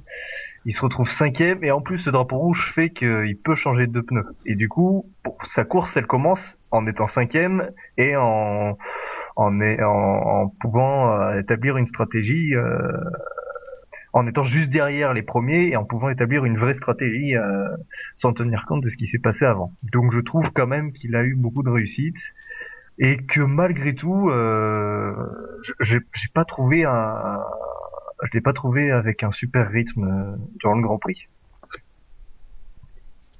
Parce je qu'il sais. a eu du- Ouais, je suis d'accord finalement avec ça. Parce que je pense qu'il a, il a profité des circonstances de course. Euh, Ouais, mais il a. il en a profité, mais il a quand même, euh, il a quand même limité les dégâts, quoi. Comme, Ah, euh, oui, comme sur le plan eu, comptable, euh, sur le plan comptable, c'est une super affaire. Ça, on est bien d'accord. trouve qu'il a fait, il a fait, il a fait une bonne course. Euh, c'est sûr que par rapport au rythme de, de Rosberg, euh, voilà quoi, il était pas vraiment euh, pour la victoire, mais disons que quand on commence 22e et qu'on finit, euh, je crois qu'il a commencé, il a commencé 22e ou moins, Ou 21ème, je crois. 21. 21e. On commence 21e et que voilà, on finit 3e, ça reste quand même quand même une bonne course. a quand même, euh, c'est- quand même eu un, il a fait, voilà, enfin, j'ai pas, c'est vrai que sa course c'est pas ouf non plus, mais il a quand même, euh, il y a quand même des mecs devant lui au quintet plus ou moins qui n'arrivent pas forcément, quoi. Moi, je trouve qu'il a fait une super remontée. Il a bénéficié évidemment des moi, circonstances de pas. course, mais ça reste, à mon sens, euh, il faut en profiter, quoi. Enfin, Oui, mais c'est passif. Enfin, il a doublé qui? Au- Euh, vers la Alors, je vais vous faire la liste. Je vais vous faire la, la liste fin. des gens qu'il a doublé. Avant le drapeau rouge, il a doublé Viat et Ocon. Et après le drapeau rouge, il a doublé Alonso et Hülkenberg. Je, Voilà. je ne compte pas, je ne compte évidemment pas, parce que faut être honnête, les voitures qui étaient en perdition ou qui avaient un problème. Ou, voilà, je, je compte, voilà, je compte que les voitures, euh, disons saines entre guillemets, les voitures qui fonctionnaient qu'il a doublé. Quatre voitures, il a doublé. d'accord. Voilà. Mais vis-à-vis de, de tout ce qui s'est passé dans la course, je vois pas ce qu'on pourrait demander de plus à Lewis Hamilton. Ah non, mais c'est pas question de, de demande. Il a fait, tr- euh, il a fait le boulot. Il s'est tenu écarté des ennuis, mais il est, pour moi, il est plus euh, passager et euh, passif dans ce, dans ce qui s'est passé autour de lui. C'est sûr, mais on peut pas lui en vouloir. Ah, mais je, je lui en veux pas. Je dis juste que malgré tout, on peut pas le mettre plus haut que cinquième. Je trouve qu'il y a des pilotes qui ont qui ont été euh, qui ont été euh, meilleurs. C'est- Pour, pour le coup, tu vois, il y a des remontées comme par exemple bah, l'Allemagne en 2014. C'est une vraie remontée. Il, il, il pourfend le peloton, euh, même si la voiture est plus rapide, il pourfend le peloton. Là, euh, bon voilà, il double Ocon, Kiat, euh, Alonso. Enfin, c'est pas des voitures euh, Il change- il change à pour une Mercedes. Il change des pneus gratuitement? Il change des pneus gratuitement. Euh... Oui, mais euh, justement, euh, je, je, profite pour rentrer dans votre débat. C'est que je suis d'accord sur le fait que c'est pas la plus grande course d'Hamilton. Après, lui, enfin, on l'avait déjà dit dans l'émission de qualification. Hamilton, est- on disait bien en conditions normales, on pense pas qu'Hamilton remontera mieux que 7 ou 6e. Hmm. Finalement, euh, les conditions n'ont pas été normales du tout, et euh, trois des voitures euh, qu'il avait, qu'il aurait sans doute jamais pu dépasser en conditions normales étaient déjà flinguées au premier virage. Donc, j'ai envie de dire qu'à partir de ce moment-là, le reste c'était presque du bonus. Tout ce qui s'est passé derrière, bon, il a, il a pas fait une course formidable, il a pas fait une course agressive, mais et d'ailleurs son départ le, le, le note bien puisque il a quand même fait un sacré coup de frein pour que pour laisser un peu le peloton prendre un petit peu de marge et puis euh, voir ce qu'il y avait à voir derrière. Ce qui d'ailleurs était pas une mauvaise idée dans ces circonstances-là. Euh, mais en tout cas, c'est sûr que c'est pas sa plus belle course, mais il finit troisième. Je pense sans trop avoir usé son moteur, mais là où j'en reviens à ce que je voulais dire, c'est que je pense que malgré tout, même si effectivement le, drapeau rouge le sert dans la mesure où il peut changer de pneu, je pense que malheureusement euh, la course, la stratégie de course globalement le dessert dans ces circonstances-là, parce qu'au final il se retrouve à avoir utilisé un train de médium alors que c'était clairement le pneu qu'il fallait pour le milieu et pour la fin de course. Et malheureusement, il se retrouve à avoir dans le peloton avec un train de tendre, enfin avec un train de, de médium, euh, enfin non, avec un train de tendre au moment du, de- du restart. C'est pas forcément le meilleur pneu, d'ailleurs ça s'est vu parce qu'il a pas fait un très bon milieu de Grand Prix, disons. Et ben, la fin de course, malheureusement, il a pas grand chose à faire. Mais je pense que la stratégie de course sans problème que Mercedes avait mis en place en le faisant démarrer avec un train de médium, et ben finalement, quand ils ont dû changer au neuvième tour, ça s'est un peu retourné contre eux. Et Hamilton, je pense, aurait pu faire une place de mieux, parce que je pense que Rosberg était di- difficilement atteignable, bah, parce que lui, il n'avait pas de, de, voilà, il y avait personne devant, euh, et il a pu gérer son rythme. Mais je pense qu'il y aurait eu moyen d'avoir Ricciardo si, euh, mais bon, tout ça, évidemment, il faut le savoir, et euh, c'était loin d'être évident. S'il y avait eu, s'il y avait pas eu drapeau rouge. Ouais, c'est ça que euh, je veux dire. Oui, oui. Enfin, ce que je veux dire, c'est que non, non. Ce que je veux dire, c'est que s'ils avaient forcément su qu'il y avait drapeau rouge, ils l'auraient sans doute pas fait partir en, en, en médium. Il l'aurait fait Comme ça, partir il- en tendre et, et après aurait fait, il aurait fait double relais en médium comme tout le monde et là, ça l'aurait mis sur un pied d'égalité avec les autres. C'est ça que je veux dire. Là, malheureusement, mais encore une fois, ce que je dis là, c'est juste pour apporter un, un, un regard de quelqu'un qui a vu la course, qui sait comment ça s'est passé. C'est que dans les circonstances de course, même si elles lui ont largement profité, on est d'accord, il a, il a remonté sans, sans avoir besoin de beaucoup se battre. Bah, dans ces circonstances de course-là, sa stratégie de départ s'est un peu retournée contre lui parce qu'elle lui a pas permis de faire mieux que ce qu'il a fait. Mais ce qu'il a fait est déjà énorme comparé à ce que à ce qu'il pouvait attendre, je pense. Après, oui, le, le drapeau rouge, euh, enfin la stratégie de Mercedes avec le drapeau rouge, euh, Oui, effectivement, il peut faire mieux, mais après, le... ça réduit considérablement les écarts. Je pense que de toute manière, s'il n'y a pas de, s'il n'y a pas le crash qui arrive, il veut pas espérer mieux que 5 ou 6. Même avec l'accident du premier virage. Parce que les écarts sont déjà creusés. Et effectivement, là où ça l'handicaperait un peu, c'est que le fait de se retrouver avec euh, un train de médium qui n'a finalement été utilisé que pour 10 euh, tours, je crois. Ouais. Et que du coup, euh, ouais. Après, Ricardo était quand même, euh, a été quand même sur un bon rythme. hein. Franchement, je, Oui, non, mais ça, c'est, voilà, c'est. Il part de trop loin pour espérer grand chose quand même, hein, même s'il revient vite. hein. Ouais, mais le- le- l'enjeu il est pas là. L'enjeu il est sur- il est vraiment de remonter pour perdre le moins de points possible. Comptablement, il fait une super affaire. Oui, oui, ah bah oui. Là, euh, ah mais bien sûr, bien sûr. Mais là, on Moi, juge, la... là, on juge la course. Quoi. moi ce qui m'a gêné, c'est pas vraiment la course, euh, parce que la course, bah, ça déroule, ça déroule tout seul. Euh, à la fin, bah, on voit qu'il attaque pour essayer de, monter sur le podium. Euh, Ricardo, il, est intouchable. Enfin, il est intouchable pour lui euh, avec la voiture qu'il a à la fin de la course, parce qu'il s'est arrêté une dizaine de tours avant la fin hein, pour faire son dernier relais. Et c'est là que il double euh, celui qui était devant lui, alors, ce qui était Hülkenberg. Voilà, c'est là qu'il le double. Euh, donc bon, ça c'est euh, c'est les circonstances de course qui font que c'est comme ça. Mais euh, moi, ce que j'ai pas aimé, c'est son sa déclaration euh, sur le podium où il remercie ses mécaniciens euh, qui ont changé ces trois moteurs. Il va faire croire à qui que les mécaniciens ont changé les trois moteurs? Ils ont juste dit on en prend trois et on monte le, on en monte un sur la voiture de course. C'est tout. Ils ont jamais euh, monté les moteurs. euh, Ah non, non, non, non, non, non, non, ils sont obligés de monter les moteurs. Non, non, ça c'est faux. Ils sont Ah obligés bon de monter les moteurs à chaque séance pour que ces moteurs-là entrent dans le parc de moteurs. Oui, oui, non, non, ils sont obligés de le faire. Ah bah c'est pour ça que c'est pour ça qu'entre les deux séances Ouais. de L1, de L1 et de L2, les, les mécaniciens ont rapidement démonté la voiture pour remonter un bloc moteur. Non, non. Alors, Bah, euh, si tu montes pas les moteurs, ils entrent pas dans ton parc. De... Enfin, c'est logique. bon, il suffit de dire, hein. c'est déclaratif. Hein. Non, ah bah justement. Non. je pensais que c'était ça. non, non, non, non. Ok, ok. Ça change ma... mon- ma réflexion du coup. Il avait vraiment euh, pour chaque séance euh, des éléments nouveaux à chaque fois. D'accord. Car euh, oui, comme le, comme le dit un célèbre inconnu, il y a effectivement vérification de la part de la FIA de, de- de- des éléments qui sont montés, constatation et tout le tout team. Autre chose à dire, messieurs, sur la course d'Hamilton? Non. Je veux juste, moi, pour ma part, un petit message personnel, le- effectivement, le- le- il y en a qui l'ont souligné sur le chat, le, le remercier d'avoir écouté mon conseil de de- d'expérimenter euh, joueur de F1 2016 et d'avoir euh, freiné euh, en laissant les autres s'engouffrer dans la source et puis pour ramasser derrière les dégâts. Euh, Ça, c'est grâce à toi. eh oui, mais oui, mais voilà, je suis, je suis un peu son mentor. Euh, tu on va tu passer. fais sur F1. Euh, chut, allez, oh, s'il te plaît. Euh, on va pas. dr- C'est pas le SAV des courses de Fabien sur euh, F1 euh, 2016. D'ailleurs, Verstappen, il t'a un peu écouté aussi, non? Oui. Verstappen s'est inspiré, disons. Magnussen aussi. Ah oui, par contre, oui, c'est vrai que bon, bon, bref, je ne parlerai pas de mes exploits en sortant du Rédillon. Euh, euh, quatrième du Quintet Plus, messieurs. Eh bien, c'est l'autre pilote Mercedes, c'est le vainqueur du Grand Prix. Ah oui, on n'a pas précisé Lewis Hamilton qui a été élu euh, pilote du jour de du Grand Prix par euh, par le biais de. C'est pas Verstappen.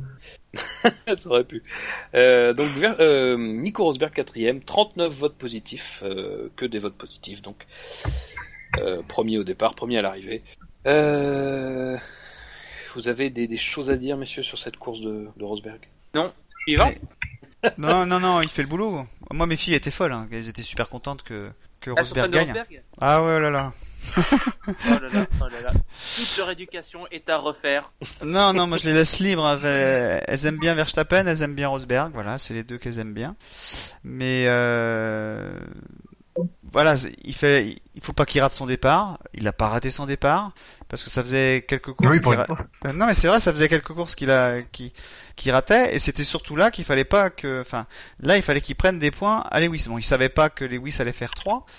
Euh, il allait Ah, mais normalement, quand euh, il l'a su, euh, bah, il était vert, quoi. Je sais pas si, euh, s'il était vert. Bon, il est à 9 points il maintenant, donc quand même. hein. Après, on va pas se mentir. si euh, J'ai l'impression que toutes les courses que, Ver- que, que Rosberg a gagnées, c'est quand Lewis a eu des soucis. Bah, c'est non. vrai que Australie, non. Azerbaïdjan, non. Euh, Bahreïn, Eh. il le passe avant. Euh, non. Euh, T'es sûr de ce que tu dis? Ah oui, je suis sûr. que- euh, Je- la en- mémoire. en, euh, en me Australie, il a eu des soucis. Hein. Ah non, en Australie, il le passe dès le premier Ah, virage. faut, faut voir avec Non, Fab, il- je sais pas si. Euh, bah, des soucis, euh, disons que... Il a raté son départ.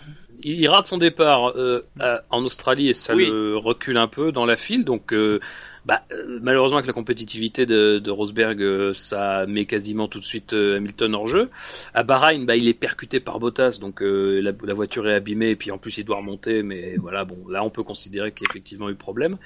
Euh, je sais pas. En Europe, bah en Europe, Rosberg là, c'est. Hamilton tout seul qui se foire sa qualif. Donc euh, là, il y a, bah bon, forcément, euh, ça facilite un peu le travail pour Rosberg, mais c'est c'est à Hamilton de faire mieux. Et euh, Ouais. je sais pas. euh, Mais Oui, il a eu les soucis de ensemble. volant aussi. euh, Il a eu les soucis de réglage. Hamilton aussi à Bakou, mais bon, euh, je pense pas qu'il était sur euh, sur un rythme qui aurait rattrapé Rosberg, qui était quasiment intouchable sur cette course-là.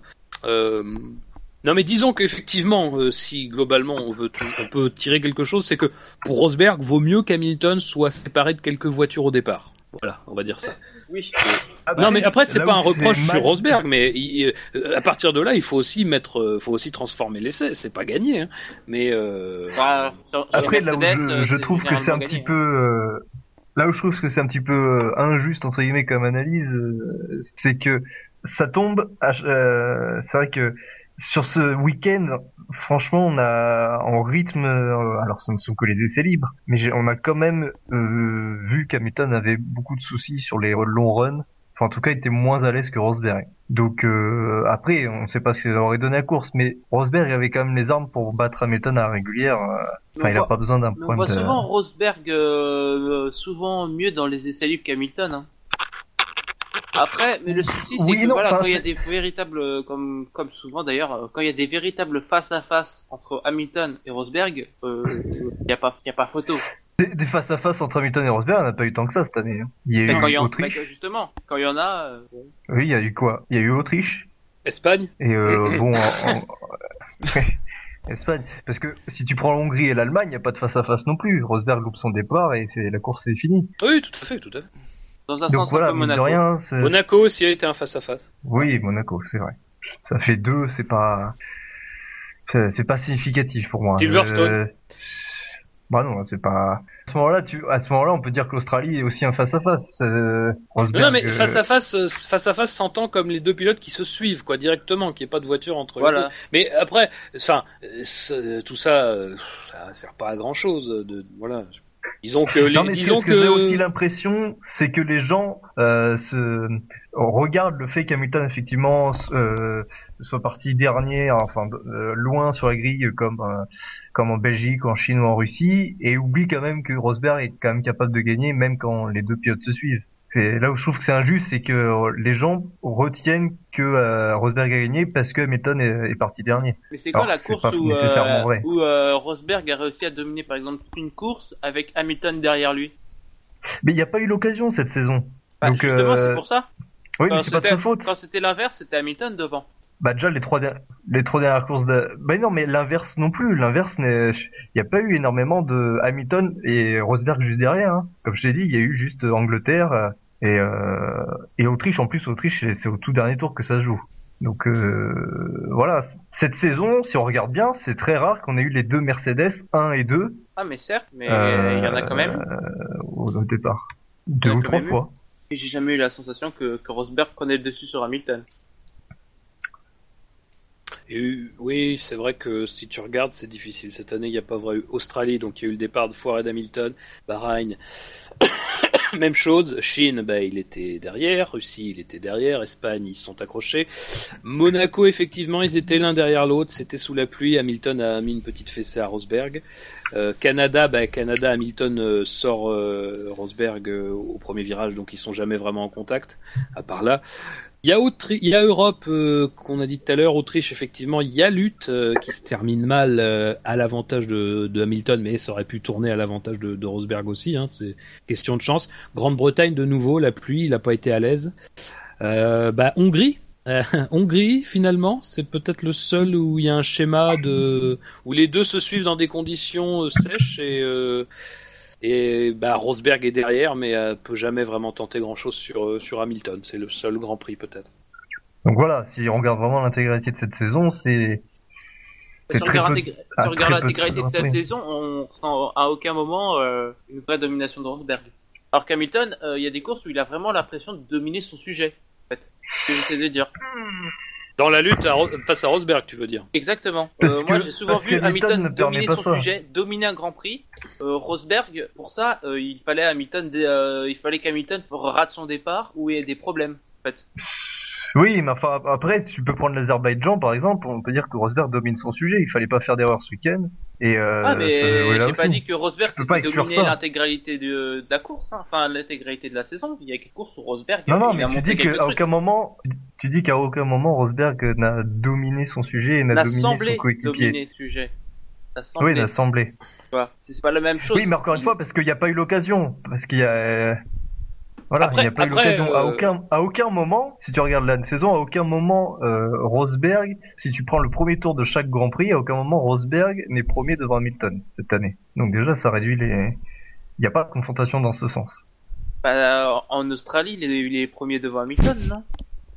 Non, mais c'est vrai ce que dit Bilo. Non, ce que dit Bilo, c'est que jamais les deux se sont suivis dans l'ordre Rosberg-Hamilton euh, après un départ. Effectivement, il y a toujours eu quelque chose qui s'est mis dans le, qui s'est mis en travers. Mais messieurs, on s'éloigne un petit peu du, Grand Prix qui nous intéresse, de, bah, la course d'ailleurs de Nico Rosberg. Euh, Est-ce que vous avez des choses à rajouter Euh, Euh, Non. Après, pour, en revenir, euh, c'est pas parce qu'il n'y a pas, il ce genre de, conditions que on peut pas en, déduire des, performances de l'un ou de l'autre. Voilà, j'ai pas grand chose à dire sur les deux courses. Il a fait sa course, hein, il a fait une bonne course. Il a fait la course qu'il fallait pour gagner. J'aurais bien voulu voir euh, ce qu'aurait donné euh, un début de course avec Verstappen qui essaye de passer devant Rosberg, ou voir qui passe devant. Ça aurait été intéressant. Ça aurait sans doute fait encore plus de points repris par Hamilton. Il y a des possibilités, oui.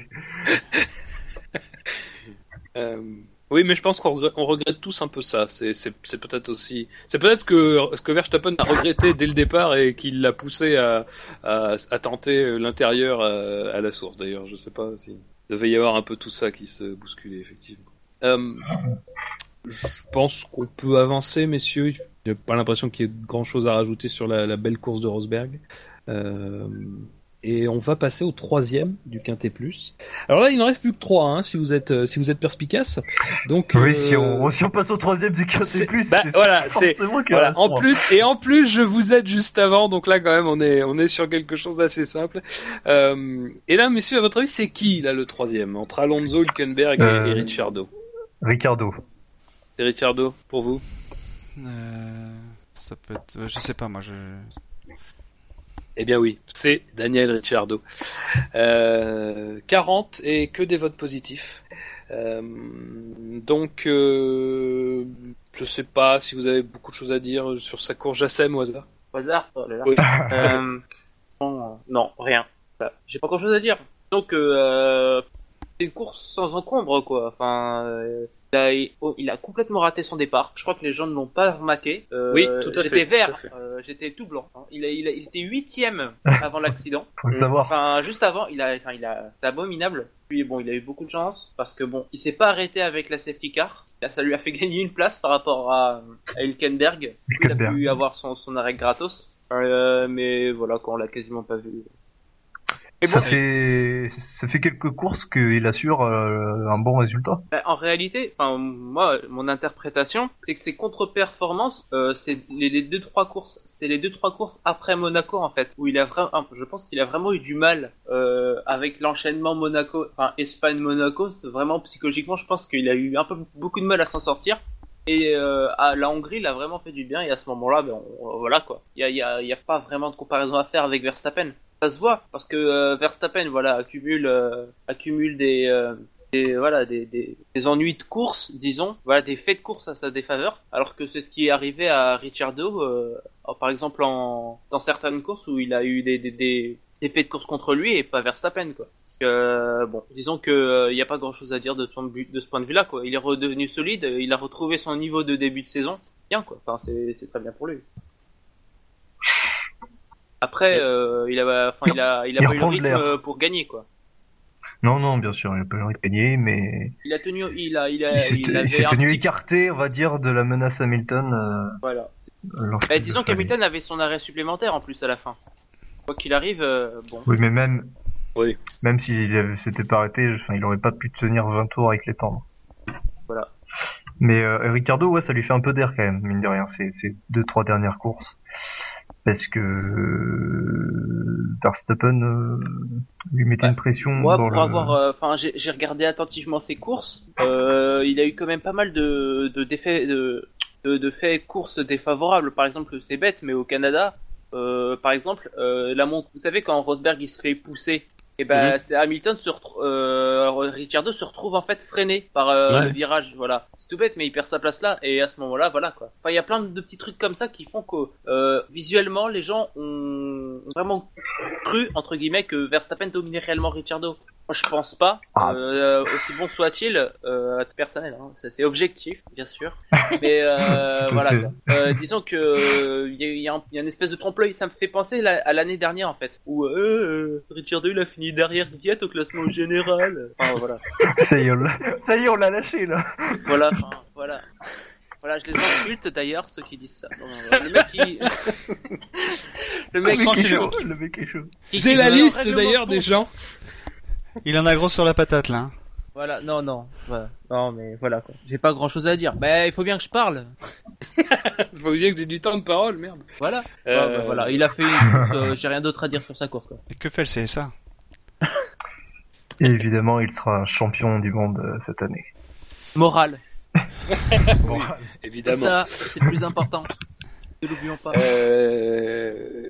Oui, bah moi j'ai pas grand chose à rajouter. Effectivement, je vous conseille de, revo- de revoir le départ de Ricciardo. Effectivement, je, je m'imagine bien dans ta peau, Jassem, en train de regarder euh, Ricciardo perdre euh, les places une par Euh, une. Je te cache pas que euh, j'ai eu un petit ouais quand il y a eu Ouais, le, le bah petit oui. accident là. Je fais ouais. Non mais ouais, c'est c'est vrai qu'en regardant le départ, euh, j'ai fait oula, ouh. Ah ouais, euh, ouais, c'est c'est bof, c'est moyen. Oui, parce qu'il est passé par les deux Force India et par Button. Donc là, c'est Oui, pour voilà. dire. c'était assez catastrophique. Bon, il a réussi à y passer quand même. Bah, il y a de la chance que sur ces trois voitures-là, il y en ait deux qui doivent prendre à l'extérieur aussi. C'est- c'est- Oui. En fait, c'était une stratégie. il est C'est trop ça. intelligent. C'est ça. C'est c'est F1 2016 en fait. Toujours Voilà, pareil. ça. C'est la stratégie de laisser, euh, laisser les sauts de Ouais. heurter ensemble. Euh, autre chose à rajouter, messieurs, sur Ricciardo Bon courage. Non. Non. Grand chose à dire. Eh bien, messieurs, puisque vous vous taisez à jamais, je pense qu'on peut passer au deuxième de ce quintet plus. Alors là, ils sont deux. Hein, là, on peut plus. On peut plus Hülkenberg deuxième. Hülkenberg deuxième. Euh, Ouais, Jacques, j'ai et- ton avis? Le deuxième c'est qui? Pas l'autre? Alonso Hülkenberg? Ah, c'est sûr, c'est Hülkenberg. Alonso, il y a fanbase, il y a euh, fait que McLaren soit considéré comme moins fort. Il y a Bah remonté, évidemment, c'est non, Nico c'est- Hülkenberg. C'est Bah je sais pas, moi je... C'est Nico. Ouais ça devrait être Nico normalement. euh, quitter les... Eh bien, messieurs, Jean-Michel sans podium. Messieurs, messieurs, messieurs. C'était- étonné d'apprendre du coup que c'est finalement Fernando Alonso Hülkenberg. qui est deuxième de Quoi ce quintet plus. C'est Fernand? Avec euh, 40, un score de 42, 44, po- 44 votes positifs, 44 deux votes en plus. négatifs, oui, Qu- 44. deux votes négatifs et, euh, et voilà. Donc euh, c'est c'est Fernand, effectivement, qui était apparemment en lutte pour le titre de, de- de pilote du jour avec Hamilton. C'était d'ailleurs la Les course de sa ont- vie, non? ont- les deux, les deux ont un destin commun dans cette course, il faut l'avouer. C'est, c'est Victor qui a, qui a fait voter toute sa famille ou quoi? Oui, j'ai les IP, on va tout enlever euh, et puis. Pff, euh, Alonso. Bah, de toute C'est façon, une vraie- Alonso, c'est un peu, à peu près la même chose qu'Hamilton. Mais on va dire que ce qui m'a plu, c'est qu'il a quand même résisté à, à quelques voitures. euh, alors, est-ce que bon, Force India était plus rapide? Williams, je sais pas. ma- Malgré, en fait, quand je vois la fin de course, je me demande si Williams était plus rapide que McLaren. Ils ont progressé parce que moi j'ai cru longtemps que euh, il allait rouler en tête, euh, enfin en tête, euh, dans le haut du classement. euh, et puis à un moment, les l'hybridation ou la mauvaise hybridation du moteur Honda va faire qu'ils vont être obligés de passer en mode je consomme plus rien et donc de perdre en performance. Je m'attendais à, vraiment à, ce qu'il s'écroule euh, en fin de course, comme euh, comme a fait Grosjean par exemple. Et, et non, il a tenu. Euh, donc ça veut dire pour moi que le moteur Honda a progressé. Euh, mais bon, bah, il est encore loin. pas se faire dépasser par les Williams à moteur Mercedes, ouais, c'est aussi que. Le, on est on est on est dans un circuit où le moteur compte énormément. Hein. Donc euh, qu'il soit, enfin Button avait fait une, enfin les, les, essais libres de Button et, et la qualif, me semble-t-il, n'était pas mauvaise. Donc euh, ah il, il, remonte, hein, il remonte vraiment.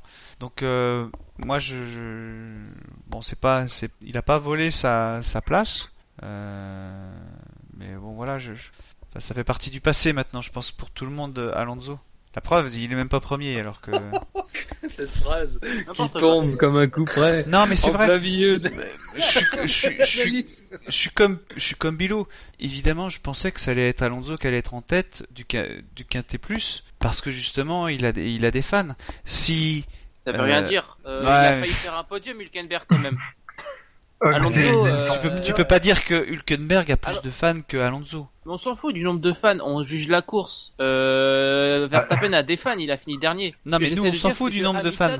Nous on s'en fout. C'est que Alonso, Alonso, a, Alonso, a, bénéficié des mêmes fêtes courses favorables qu'Hamilton en fait. Ouais, on est d'accord, hein, on est d'accord. Tout à fait. Tout à fait. Mais c'est voilà, c'est je dis pas, je dis pas l'inverse, hein, mais euh, Alonso, il est quand même sur la fin de sa carrière. Moi, je me demande s'il va être là l'année prochaine. Donc, il sera là l'année prochaine. il a la fin de sa vie, moi. il a 34 ans, il a pas 70 ans non plus. Hein. Non, c'est, je pense que c'est pas une histoire de, c'est une histoire d'envie plus que d'histoire de. Mais ça, c'est ça comme, c'est ça comme. C'est, c'est, il, arrête pas de parler de plaisir du volant, mais je suis persuadé que s'il prendrait aucun plaisir en F1 et qu'il était premier du championnat, il continuerait à piloter. Enfin, euh, euh, c'est sûr. Euh, il faut arrêter avec ça comme. C'est ça comme qui, qui, qui, nous essaye de faire croire. C'est juste un moyen de pression sur sur son écurie simplement. Et un peu sur la FIA pour. Euh, mais pour euh, c'est tout quoi. Enfin moi je, je fais pas du tout attention à ça comme parce qu'il se contredit euh, une fois sur deux quoi. C'est oh là là trop bien, je vais continuer l'année prochaine. Oh, j'ai envie de faire de l'endurance. Enfin faut arrêter un peu avec les les, les coms d'Alonso, elle veut rien dire. C'est son choc électrique, ça lui a grillé des neurones. au, au, moins par exemple Button, tu vois, il, a une communication, on, voilà, on sait qu'il hésite, c'est tout. Parce que lui, euh, il se pose des vrais, il se pose vraiment des questions sur son avenir. Mais il fait pas, oh là là, j'ai envie de faire de l'endurance. Oh, les F1, c'était plus chiant, c'est plus chiant maintenant. Enfin, moi, la com d'Alonso, elle est, elle est vraiment lourde, quoi. Et puis euh, l'entendre dire, euh, c'était inimaginable de faire ce résultat euh, il y a 11, il y a, il y a, il y a 11 mois, mais ils, ils espéraient le podium. Enfin bon. Oui, il y a un peu de méthode cou, il y a un peu de méthode couée chez Alonso, toujours ouais, mais ça n'égale pas, ça n'égale euh, pas le méthode Coué chez Ferrari. Il dépasse toutes les méthodes Coué possibles et imaginables. là, là, même après ce Grand Prix, il va être super content et tout. Il y a, il y a, du positif fois, avec eux, avec eux, chaque fois, c'est la même musique. C'est on avait la performance. il dit ça depuis Monaco. À chaque fois, il retire du positif de la course. Ah oui. On aurait dû faire podium. Ah là là. oh là là. Euh, oui, la course d'Alonso. Bah, après, euh, effectivement, il y a, quand même le fait qu'il a quand même manqué pas mal de roulage lors des essais libres, qu'il avait une ancienne spécification moteur. Euh, ce qui prouve, ce qui prouve malgré tout encore plus, j'ai envie de dire que le, moteur de, que le moteur Honda a, quand même fait des progrès et que maintenant on, est quand même dans une phase de, voilà, de, de, consolidation de la performance, de même de recherche d'un peu plus de performance. C'est pas mal à l'aube d'une saison dans laquelle le développement sera encore plus libre et pourront peut-être euh, refaire leur retard plus rapidement. Euh... Bah, là, les, les, les, voyants sont, sont au vert, quoi. Ils vont progresser. Euh... Bah, déjà, ils sont devant Toro Rosso au classement. Euh, franchement, ils font maintenant ils des points quasiment régulièrement. C'est normal parce que Toro Rosso progresse plus. Moteur, il bouge ouais, plus. Mais Toro, Toro Rosso avait une belle, euh, avait quand même une belle alliance, même si leur moteur était, euh, même si leur moteur, quoi qu'en début de saison le moteur était pas non plus catastrophique, mais disons. Non, non, mais c'est que les autres ont progressé. Voilà, oui. Oui, oui mais c'est quand même un, un, beau témoignage du fait que voilà, McLaren va quand même dans la bonne direction. C'est la moindre des choses qui finissent par dépasser Toro Rosso. Mais euh, voilà, ils sont. Je je dis pas qu'ils peuvent les rattraper, mais si tu regardes, ils sont pas si loin que ça de Williams. Hein. Ils sont, ils ont 48, Williams à 101, c'est pas. Mais tu sais que j'y ai pensé, c'est ça le. D'ailleurs, je voulais euh, rebondir sur ça, parce que j'ai lu euh, quelque part que Button avait justement, aurait, évidemment c'est conditionnel, mais refusé l'offre Williams. Et du coup, et, et du coup, ça va dans le sens dans le fait qu'effectivement, l'an prochain, il est probable que McLaren soit devant Williams, minimum. Bah, logique. Euh, enfin, euh, je vais pas parler de ça, mais disons que sur les 3-4 dernières courses, il me semble que McLaren marque plus de points que Williams. Ça paraît un peu anecdotique, mais les Williams, elles sont en perdition totale. Tu peux même aller jusqu'aux 5 dernières courses. Euh, puisqu'en Autriche il marque 8 points euh, Williams 2, en Hongrie il marque 6 points Williams 2, en Allemagne il marque 4 points Williams 2, et là donc il marque 6 points, et euh, en Belgique et euh, Williams 5, il y a eu le Grand Prix de Grande-Bretagne dans lequel aucune des deux équipes n'a marqué de points. Voilà. Après et, Williams a pas eu de chance en, en Belgique, si c'était quand même 4 et 5 après le premier tour, hein, vous pouvez creuser l'écart.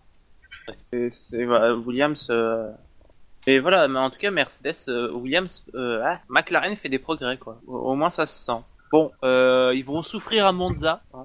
On va peut-être pas pousser le bouchon un peu trop loin, mais il faut au moins des progrès, c'est bien. Bon, on attendait, on n'attendait pas moins, quoi. Singapour, je pense qu'ils feront mal. Moi, je pense qu'ils seront bien, Singapour. Il y a, moyen de faire, faire top 8. Singapour top 8. Franchement, à Monaco, c'est ce qu'ils ont fait. Hein. Ouais, mais ils étaient pas là où ils y sont, où ils sont actuellement. Ils ont progressé depuis Monaco, je pense. Mais justement, Monaco, ils font top 8. Donc euh, Singapour, euh, hmm. largement moyen de faire top 8. Bon, oui, je pense que je pense qu'il y a même moyen d'être devant les Force India. Oui, aussi. Là, que Force India Monaco, c'était très très bon aussi. Donc, euh, ben ouais, voilà. Mais euh, bon, après la course d'Alonso, oui, effectivement, il profite euh, comme Hamilton de, des faits de course mais euh, on, l'a, il a jamais, euh, il, a, il a jamais chuté. On aurait pu s'attendre à ce qu'il chute comme ça au classement une fois la, la meute relâchée euh, avec sa McLaren et finalement il a parfaitement tenu. Il s'est juste fait dépasser par Hamilton et, et Perez et puis j'étais. Ah, il était à 2-3 tours de lâcher complètement en fait. Hein. Et, oh non, franchement, il les tenait bien, hein, les Williams et Raikkonen. Ça faisait un moment qu'il les tenait. Ah ouais, mais en même temps, les Williams, elles aussi, elles étaient en souffrance totale. Messieurs, euh, je pense qu'on en a fini sur la course d'Alonso. Euh, nous allons passer bah, donc au vainqueur de ce quintet plus ou moins. C'est l'ami Nico Hülkenberg. On salue Victor d'ailleurs au passage. Euh, score de 46. Que des votes positifs. Septième au départ, quatrième à l'arrivée. Est-ce que vous avez quelque chose à, à souligner sur sa course? Peut-être le, la voiture, enfin le drapeau rouge qui pour le coup lui euh, lui coûte un peu cher. Ah ça lui coûte cher. Je pense que la, le podium était largement jouable. Mm, mm. Parce que vu l'avance qu'il avait sur le quatrième avant le crash de Magnussen, je voyais, ouais. Là, là, il peut se, il peut maudire Magnussen parce que là, le, son premier podium en carrière, il l'avait quoi. Moi, j'ai surtout cru à un moment que Perez allait faire podium, mais pas lui encore. Hein. Ça aurait été un beau running gag, c'est vrai que Perez revenait fort, effectivement. Le plus beau running gag de l'histoire de la F1. ah, il y en a un autre, c'est il va bientôt pleuvoir. Oui, c'est vrai. Ça, ça c'est peut-être le meilleur. Ils l'ont pas dit là. Ben, non, parce que météo n'a annoncé. Donc, euh...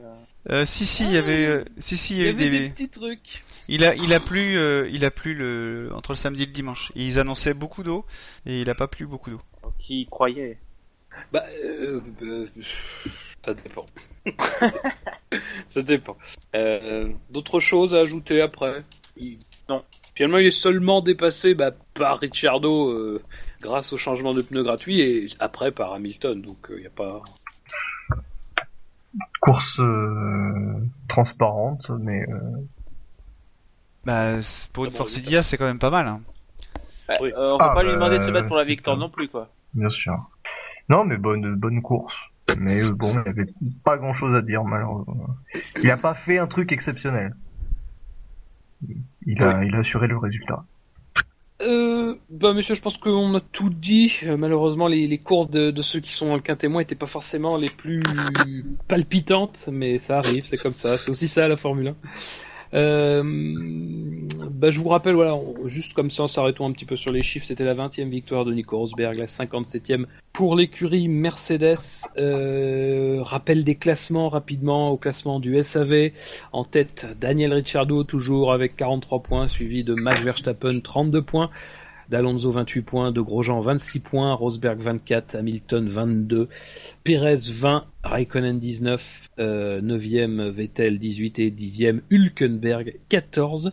Au classement constructeur du SAV, Red Bull est en tête avec 82 points, suivi par Mercedes 46, McLaren 44, Ferrari 37, Force India 34, As 26, trois équipes à égalité, Toro Rosso, Manor, Renault qui ont 11 et Williams euh, qui ferme la marche avec 9. Sauber n'a pas inscrit de points non plus dans notre classement.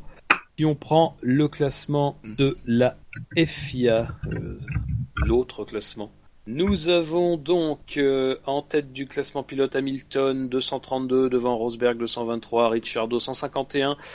Vettel 128, Raikkonen 124, Verstappen 115, Bottas 62, Rez 58, Hülkenberg 45, Massa 39 et sachez que ce sont les derniers pilotes qui peuvent être titrés cette saison. Tous les autres ne le peuvent plus.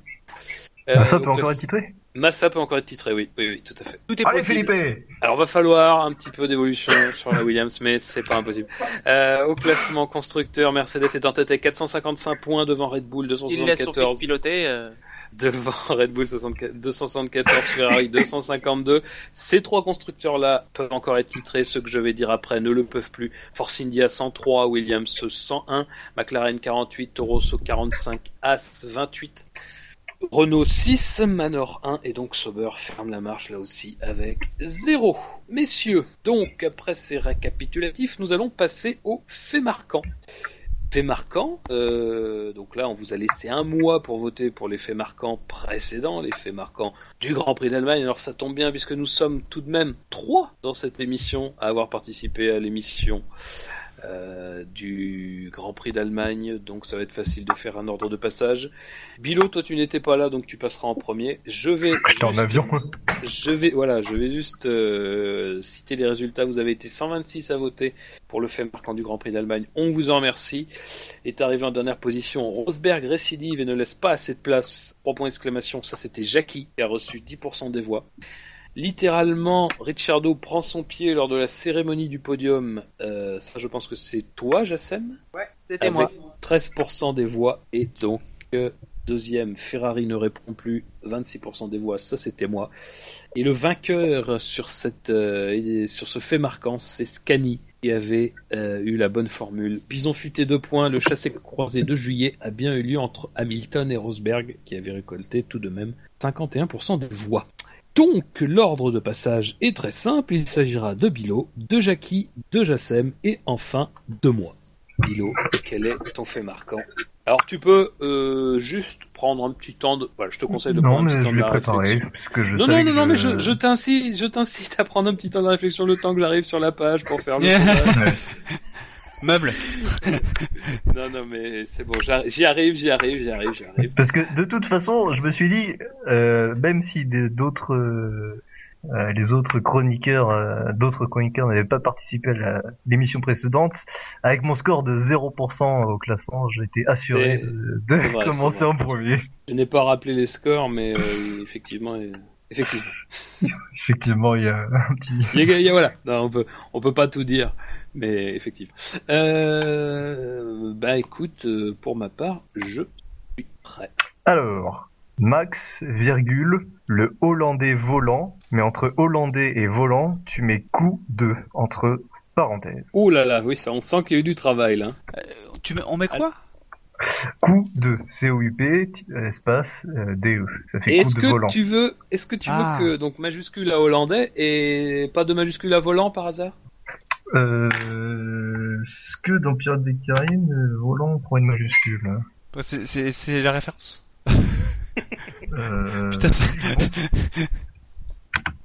Et, et- et niveau ponctuation, donc tu as la virgule et le point à la fin, on est d'accord euh, Vous mettez des points à la fin des, des faits marquants C'est à, la- c'est à la discrétion du, du protagoniste. euh, Fait comme d'habitude. Très bien. Un point. donc. Non, volant pas de majuscule. Hollandais, oui. Très bien, c'est noté. Jackie, on fait marquant. Euh, Qu'est-ce que j'avais mis? Euh, Le fait marquant, le Raidillon s'offre avec Magnussen un crash à la Villeneuve. Un crash à la Villeneuve, très bien. Avec un point pour finir. Ouais, normal. Oui, parce que tu as tenté de faire quelque chose d'un peu Ouais. euh, original la dernière fois, ça n'a pas payé. Non, ça va pas payer. Ça n'a pas trouvé son public. Euh, Jassem. Alors, euh, alors, euh, alors Nico Hülkenberg, deux points. Attends, non, c'est Nico Hülkenberg et le podium, deux points. L'histoire d'amour n'a toujours pas commencé. T'as pas remis le- la chaussure? J'ai pas compris. euh. Et il, il, il- il a refait la chaussure, euh, vu que c'était Weber qui faisait l'interview. Ouais, Ouais, on mais j'ai pas envie de parler de là. Mark, Mark Webber. D'ailleurs, c'était fort sympathique ce podium euh, avec Weber. Bah, c'est clair que la plus haute marche, ça doit lui manquer.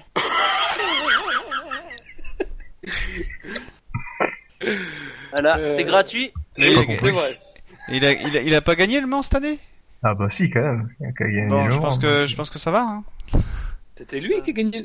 Il était dans l'équipage vainqueur. Il me semble, non? Non, c'était pas lui, je crois. Mais il a gagné lui. une fois, non? Il a gagné l'an dernier. ah, Ils ont fini troisième, eux, je crois, non? Ah, non, je mais il est ouais. champion du monde d'endurance en revanche. Oui, c'est ça. Oui, il est champion Oui. du monde d'endurance. Voilà, c'est C'est ça.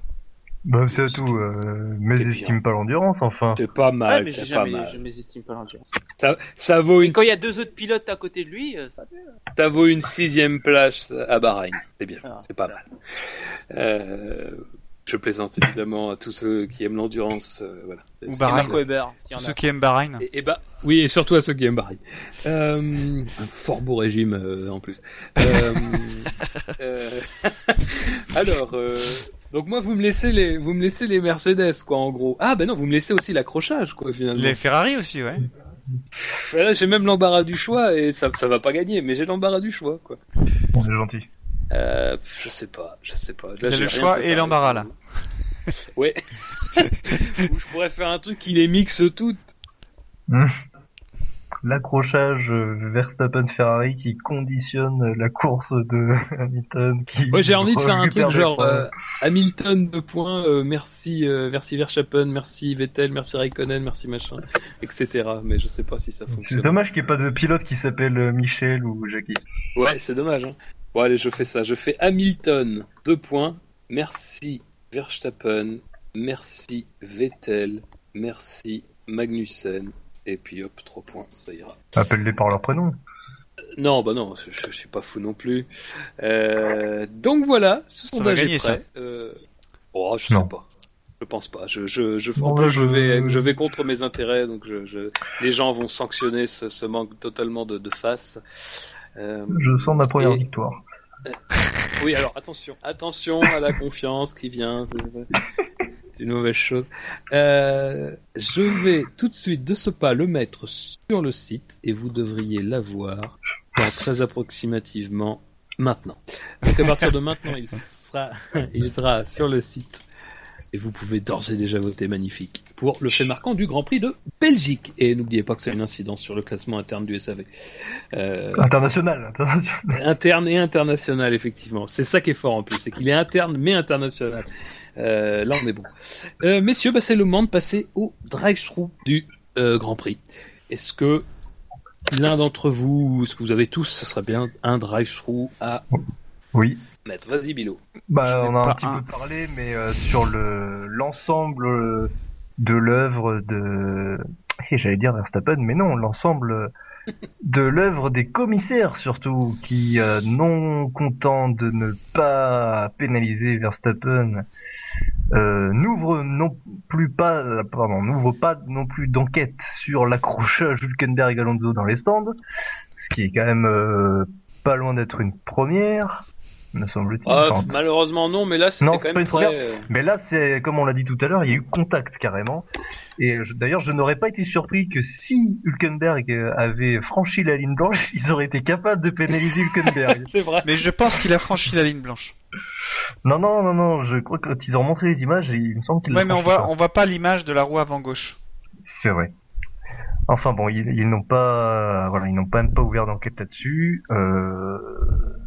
Qu'est-ce qu'il y a eu d'autre? Oui, il y a eu le fait que il y a eu beaucoup de débris. Quand Sainz crève, donc il y a des morceaux de son pneu et euh, il y a des dé- ça laisse des débris et ils font pas sorte de safety car.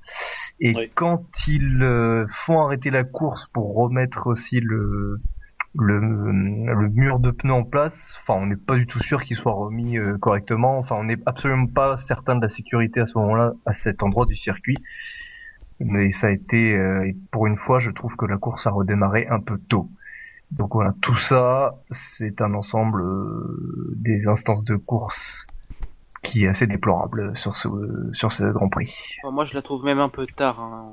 Elle a redémarré. Moi, je je vois pas pourquoi elle a redémarré trop tôt, en fait.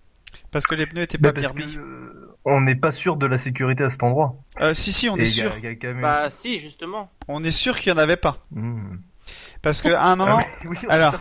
pas, je, je vous le dis pourquoi parce que j'ai regardé, j'ai regardé la course, sachant ce qui s'était passé euh, cet après-midi, et euh, j'ai bien regardé en détail. Il y a eu quelques passages où on voyait euh, euh, la montée du Raidillon. Il y a un endroit, je pourrais pas vous redire le, le timing sur le replay de canal, mais il y a un endroit où on voit qu'il y a des pneus qui dépassent. Vous voyez, euh, ça fait, euh, on va dire, un mètre de hauteur, les- la partie jaune là, et par-dessus, il y a une grosse bosse avec plein de pneus qui dépassent. Donc on peut supposer que tout ce qui dépasse n'est pas en bas. Donc ça veut dire que si une voiture retape au même endroit de face, il rentre dans le rail avec les pneus qui passent sous les sous les pneus qui sont vu qu'ils ont fait un trou quoi.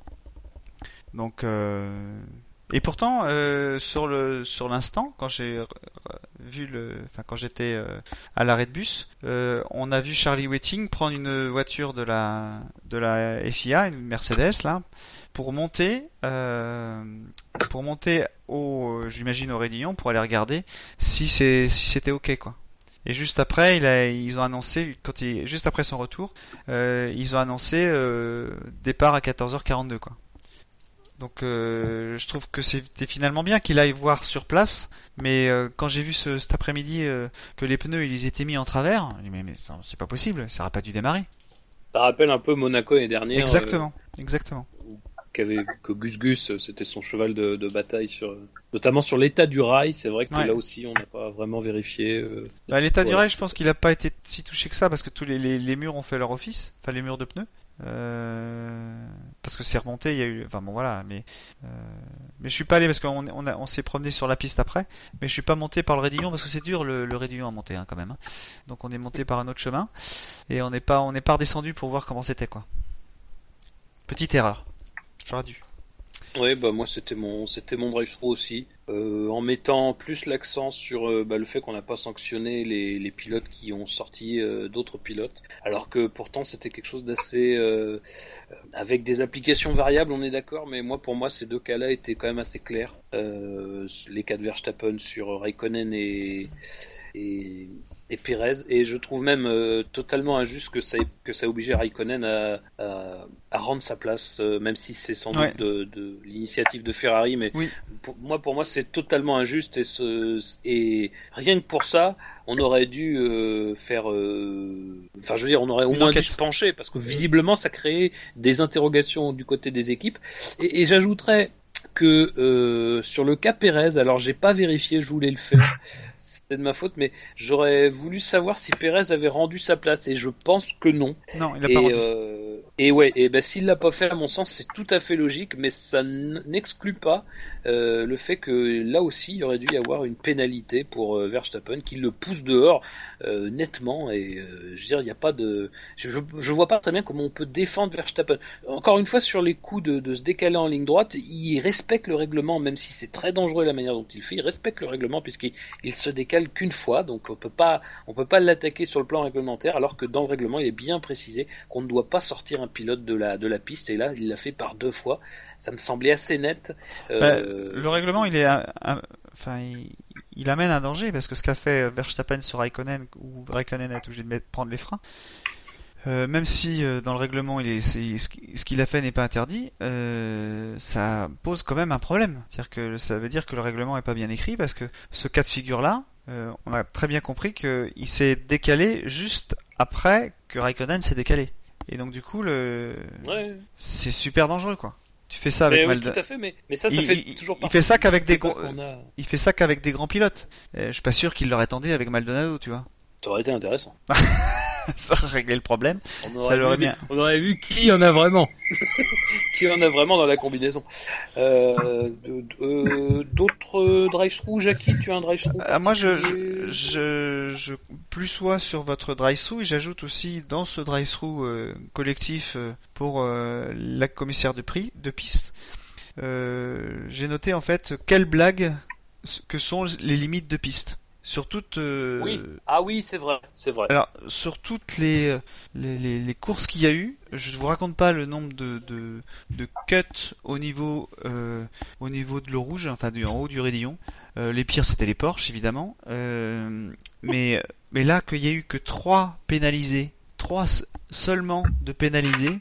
Euh, je trouve ça dingue. C'est-à-dire que effectivement, euh, c'est euh, il y a des limites de piste. Alors ça, ça revient au débat que Toto voudrait qu'il n'y ait plus de limites de piste. Dans ces cas-là, bah, on coupe le rouge euh, au plus près. hein. Euh, Il y, a y a du goudron, euh, donc on va en mettre. Euh, euh, Enfin, je veux dire, euh, il y a un moment, euh, il y a un moment, il y a des règles. Les, les règles, il y, a une, y a une limite de piste. euh, il y a quelqu'un qui surveille. Il y a forcément quelqu'un qui surveille. Il suffit de dire à chaque fois.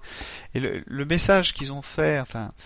En qualification, c'était les deux premiers qui ont été, enfin en Q1 qui ont été sanctionnés. Après, les gars ont fait attention. Mais ce, ce, cette annulation de temps aurait dû être fait en essai libre également pour bien montrer que euh, les commissaires seront intraitables. Euh, là, euh, ils ont juste montré que ben c'est souple quoi. Et ben du coup, c'est un mauvais message, je pense, hein, vis-à-vis euh, euh, des limites de piste, parce que tu sais que tu peux les repousser en fait ces limites là. Donc c'est un peu dommage euh, vis-à-vis de ça. Mais bon, c'est pas mon drive-through. Euh, mon drive-through, alors je sais pas si je le mets au promoteur du Grand Prix ou à la FOM, parce que je pense qu'ils sont un peu liés tous les deux. Euh, donc on va je vais faire un lot. On dit toujours que la F1, enfin sur place, on dit toujours que la F1 elle est un peu élitiste, mais c'est vraiment pire que j'imaginais. On voit jamais les voitures. Quand je dis jamais, à part les voir sur la piste, on les voit jamais. Euh, il y a euh, un, enfin, il y a des tribunes bon, qui sont assez chères, hein, mais ça, euh, on, le sait. Euh, devant les tribunes, il y a des écrans. En dehors de ces tribunes-là, il n'y a pas d'écran. Par exemple, là où là où étaient quasiment tous les Hollandais dans, dans Pouhon, il n'y a pas d'écran là. C'est-à-dire qu'il y a 20 000 personnes et il n'y a pas un écran. Les gens ne regardent que, que ce qu'ils voient là en, bas. En bas. Et euh, une partie à droite peut voir un, écran, mais les autres ne le voient pas. Il y a un moment, c'est un problème, quoi. Euh, c'est c'est vraiment dommage que la F1 se coupe des, des, des spectateurs, parce que ceux qui prennent les tribunes en enceinte générale, comme moi je l'ai pris, euh, c'est les trois quarts de, euh, c'est les trois quarts du monde, quoi. Donc il faut qu'il y ait des écrans pour eux. C'est, ça me semble évident. Les, ceux qui ont des tribunes, eux, ils sont assis confortablement. Ils ont, en général, ils ont pas le soleil. Donc euh, voilà, euh, ils peuvent avoir un écran. Je, je pense que c'est bien qu'ils aient un écran aussi. Mais il faut pas oublier les autres, quoi. C'est- Après, je, je, je, je suis d'accord avec toi. Le problème, c'est que je pense que ça, ce genre de dépense, c'est à la. C'est au promoteur, je pense. j'imagine. Ouais, je pense que c'est le promoteur. Et, Mm. et quand tu sais déjà rien que l'argent que ça coûte de faire venir la F1, c- je pense que quand ils font ce genre de dépenses, ils doivent aussi regarder un petit peu, je vais pas dire au centime près, mais ils doivent être quand même un petit peu près de leurs sous parce que euh, on sait très bien. En plus, le, Grand Prix de Belgique, c'est un des grands prix qui, alors même si récemment ça allait mieux et sans doute cette année ça ira beaucoup mieux, mais malgré tout, c'est un Grand Prix qui a un peu souffert par le passé financièrement. Euh, et je pense que la question des investissements dans les écrans, même si je suis tout, je te suis complètement, je trouve anormal que euh, c'est pas un match de foot quoi. Un match de foot, n'importe où tu es assis, alors tu verras moins bien, mais tu verras toute l'action. Effectivement, bah, c'est pas le même cadre, on est d'accord aussi, donc les gens doivent aussi euh, savoir où ils vont quand ils y vont.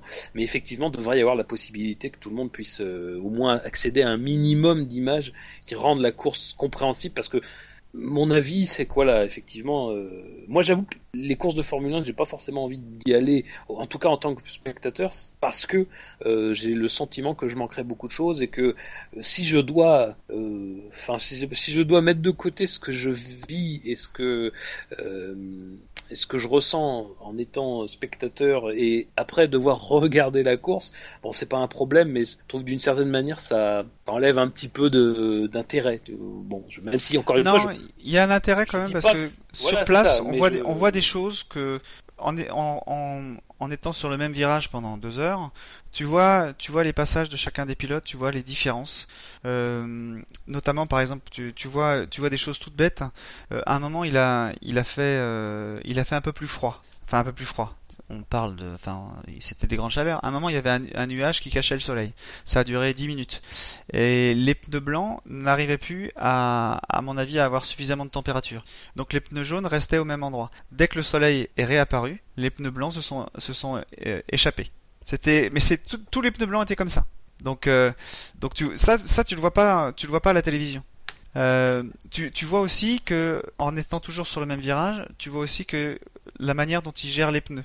C'est-à-dire que les, réaccélérations dans la ligne droite des stands, euh, tu, vois qu'il y en a certains qui attendent vraiment au dernier moment euh, d'avoir les roues bien droites pour pouvoir limiter le risque de patinage. Ricardo faisait ça et Rosberg faisait ça. Tu savais que cela, ils voulaient faire enfin conserver le pneu le plus longtemps possible pour faire un arrêt assez long. Voilà. C'est et ça tu peux pas le voir euh, parce qu'on n'a pas assez de données. Je trouve que c'est très dommage d'avoir euh, une masse d'informations euh, incroyables qu'on peut avoir sur les voitures et que ces informations-là se, s'affichent pas pour ceux qui ont payé quand même. Moi, c'est un week-end qui me revient à 2000 euros. Donc, je, je, je comprends pas qu'on qu'on puisse pas me, me donner quelque chose qui, euh, avec le package, et là, je pense que c'est la femme qui, qui fournit ça, parce que c'est la femme qui a la télémétrie, enfin, c'est tout, tout, tout ça est, est, est diffusable, hein, c'est pas la, la question, c'est juste un choix. Euh, il y avait un autre truc qui était aberrant, c'est-à-dire que moi, je suis allé au Mans euh, cette année, il y a pour suivre la course, tu as euh, l'application, on va dire, du, Mans euh, sur une tablette ou sur un, smartphone, mais tu as, les, les haut-parleurs. Tu as euh, comment je, les haut-parleurs et une radio, la radio Le Mans. Là, il y avait un dépliant sur lequel il disait que la radio, elle était sur 107.5. Tu vas sur 107.5 à la radio, il y avait que dalle. En fait, la radio, elle était sur 106.9. Tu crois ça que c'est possible? Qui se gourre sur... Enfin, je veux dire, faut, faut vraiment être con. Des haut-parleurs, il y en avait même pas sur la moitié du circuit. Donc on n'entendait rien. Donc c'est quand même, il y a quand même quelque chose à faire euh, euh, pour ceux qui sont sur place, pour ceux qui, qui prennent de l'argent. Euh, enfin, je veux dire, il y a, y a, c'est pas. Euh, si s'il y a plus, s'il y a plus de spectateurs sur les circuits, euh, ça fera bizarre des grands prix comme comme Bahreïn par exemple si en Europe il y a des il y a 10, 10 ou 15 000 personnes comme euh, comme à Bahreïn. Ça fera bizarre quand même. Et là il y aura un problème. Hein. Il y aura un vrai problème. Et je pense qu'on on est en train de se couper ça. Euh, avec les, les 28 personnes avec lesquelles je suis on était à côté, euh, ils se posaient la question, ils, avaient fait ça trois années de suite. Et trois, années à Spa. Et ils se posaient la question de l'année prochaine de faire euh, quelque chose de différent. Et comme j'étais allé au Mans, ils m'ont dit, voilà, est-ce que comment c'est le Mans? Bah le Mans, l'enceinte générale c'est 60 euros à peu près, et le, camping c'est combien? 55 euros par jour? Bah non, pour toute la semaine. Parce que là c'est 160 euros le parking, le, le camping pardon. Euh... Oui, mais on en revient à, ce que le, à ce que le, la, Formule 1 demande à ces enceintes. on est d'accord. Mais, ça, de toute façon, on est d'accord. Et c'est, c'est une pression insoutenable parce que tu, même en faisant le plein quasiment, tu n'arrives pas à entrer dans tes frais euh, au tarif qui augmente en plus chaque année. Mais c'est un autre problème, Jackie, je te propose. En tout cas, merci pour tout ce que tu nous as raconté. Oui. C'est mon drive en tout cas. Je pense qu'il va... Ben, il va gagner, je pense, celui-là. Oui, oui, je pense. Euh, euh, mais en tout cas, merci. J'en profite pour te remercier maintenant encore une fois pour tout ce que tu nous as apporté sur ton sur ton week-end, de nous faire vivre cela. Peut-être qu'il y a des gens bah, qui ont envie aussi de sauter le pas et qui euh, peut-être voilà pourront au moins prévoir des choses. En tout cas, auront tes, tes retours au moins pour le pour Spa. Moi, je vais, je vous propose, messieurs, d'avancer euh, dans le dans le, reste de, notre, euh, de notre émission, avec bien sûr le coup d'œil dans le rétro.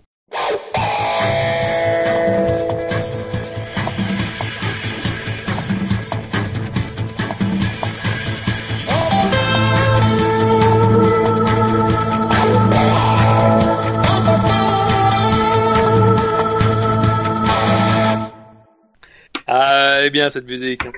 Ah, ça faisait longtemps. Messieurs, alors, exceptionnellement, parce qu'il est déjà tard, nous n'allons pas faire le jeu que nous faisons d'habitude pour le coup d'œil dans le rétro. Mais je vais vous, mais je vais quand même, puisque c'est quand même important vous parler de ce qui s'est passé le, le, 28 août en Formule 1. On le sait, Valtteri Bottas euh, fêtait son 27e anniversaire. Futur pilote Renault, pilote Williams l'année prochaine, on ne sait pas. Euh, C'était le seul, c'est la seule naissance notable, disons. Euh, sinon, au rayon des, des personnes qui sont mortes, un 28 août, on note ah. Mike, Mike Parks, euh, qui est mort en 77 à l'âge de, à l'âge de 45 ans dans un accident de voiture. Alors, Parks, c'était un pilote qui a fait très peu de courses en Formule 1. Il en a fait, il en a disputé 6 très exactement, 4 en 66, 2 en 67. Mais malgré tout, ça fait partie de ces pilotes-là qui ont une carrière très courte par rapport à, ce qu'ils ont produit en résultat, puisque même s'il était au volant d'une Ferrari, il a euh, signé euh, une deuxième place dès son premier Grand Prix en France en 66, et surtout, il a signé la pole position et la deuxième place au, Grand Prix d'Italie de, de, la même année. Donc si vous calculez bien, ça fait euh, ça fait deux deuxièmes places. Ça fait deux deuxièmes places, ça fait deux podiums et une pole en six Grands Prix. Euh, c'est quand même pas mal pour quelqu'un qui a surtout brillé dans les courses de voitures de sport. Euh, et puis euh, au-dessus, euh, dans, dans, dans, dans, le panthéon de la Formule 1, le 28 août 2008 euh, disparaissait le champion du monde 1961 de Formule 1. C'était l'Américain Phil Hill. On se souvient bah, qu'il avait été accroché, enfin sacré à Monza en, en 61. Euh, c'était la dernière course de la saison. Il était à la lutte avec son équipier Wolfgang von Trips sur Ferrari.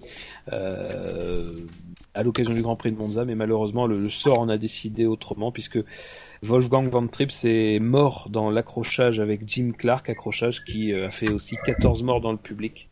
Euh, voilà, Phil Hill qui, qui, comptait trois victoires dans sa carrière, dont deux dans l'année 61. Von Trips, donc il faudra chercher les dents si on se rend à Monza euh, ce week-end. Voilà, c'est C'est une private joke, mais elle est, passée. Euh, au niveau des grands prix, euh, bah, il y a eu six grands prix, enfin cinq grands prix qui ont été disputés avant celui de, de dimanche. Grand Prix des Pays-Bas 77 remporté par Niki Loda, qui avait été notamment marqué par une par un accrochage entre entre Hunt et euh, Andretti dans les premiers tours de course. Tous les deux étaient en tête de la course. Le Grand Prix des Pays-Bas 83 remporté par René Arnoux et là aussi marqué par un accrochage entre les deux premiers qui étaient alors Nelson Piquet et Alain Prost, euh, les deux leaders du championnat d'ailleurs ce, jour-là. Euh, enfin avant ce Grand Prix-là. Il y a eu le Grand Prix euh, de Belgique 88 remporté par Ayrton Senna, le Grand Prix 94 remporté par Damon Hill après disqualification de Schumacher sur Benetton pour usure trop trop importante du, du patin en jabro. et enfin le Grand Prix de Belgique 2011 remporté par Sébastien Vettel et marqué par le gros accident de Lewis Hamilton. Voilà, c'est tout pour le coup d'œil dans le rétro, messieurs. Et on va en profiter évidemment pour faire les rappels habituels de fin d'émission. Donc le SAV est sur iTunes, sur les chaînes bêta et gamma de Pod Radio, sur PodCloud, sur Facebook, sur Twitter, arrobase le SAVF1, plus euh, tous les comptes des chroniqueurs que vous pouvez retrouver en bas de, du site internet du SAV. Il est sur YouTube, il est sur Stand F1, il est sur Actu F1, il est sur PodWiki, euh, et il est sur Le Bon Coin évidemment avec cette semaine un, un lot de pins parlants Jean-Louis Moncet, produits en grande série mais qui n'ont pas forcément rencontré leur public. Et je vous conseille cet achat tout personnellement parce qu'il il y a notamment le Pins Collector euh, où Jean-Louis Moncet dit que le DRS permet de gagner 50 à 60 km/h en ligne droite. Après tous ces rappels, je vous rappelle aussi que le SAV recrute toujours. Alors le SAV recrute des gens pour le podcast, le SAV recrute des gens pour la rédaction. Et puis si bien sûr vous voulez faire les deux, c'est encore, euh, très bien. Vous serez le bienvenu. Bien sûr pour euh, candidater, vous avez l'article qui se trouve en deuxième position sur notre page d'accueil, celui avec le grand sourire de Daniel Ricciardo, vous pouvez pas le manquer. Euh, voilà, et vous avez toutes les modalités pour euh, pour être candidat euh, à l'entrée dans le SAV. Venez, on ne mord pas. messieurs, c'est fini, la F1 sur Internet, c'est sûr. SAVF1.fr. SAVF1.fr. Oui, SAVF1.fr. Merci. Ah, c'est parfait. Vous avez été tous synchro, euh, synchro, mais pas du tout. Euh, et parce que le SAV de la F1, c'est piraté par Jackie. ah non, euh, c'était mieux quand même. C'était mieux que oui. C'est mieux quand on passe moins de musique, c'est vrai. Euh... Bah écoutez messieurs, le SAV c'est fini pour ce soir, mais surtout restez branchés.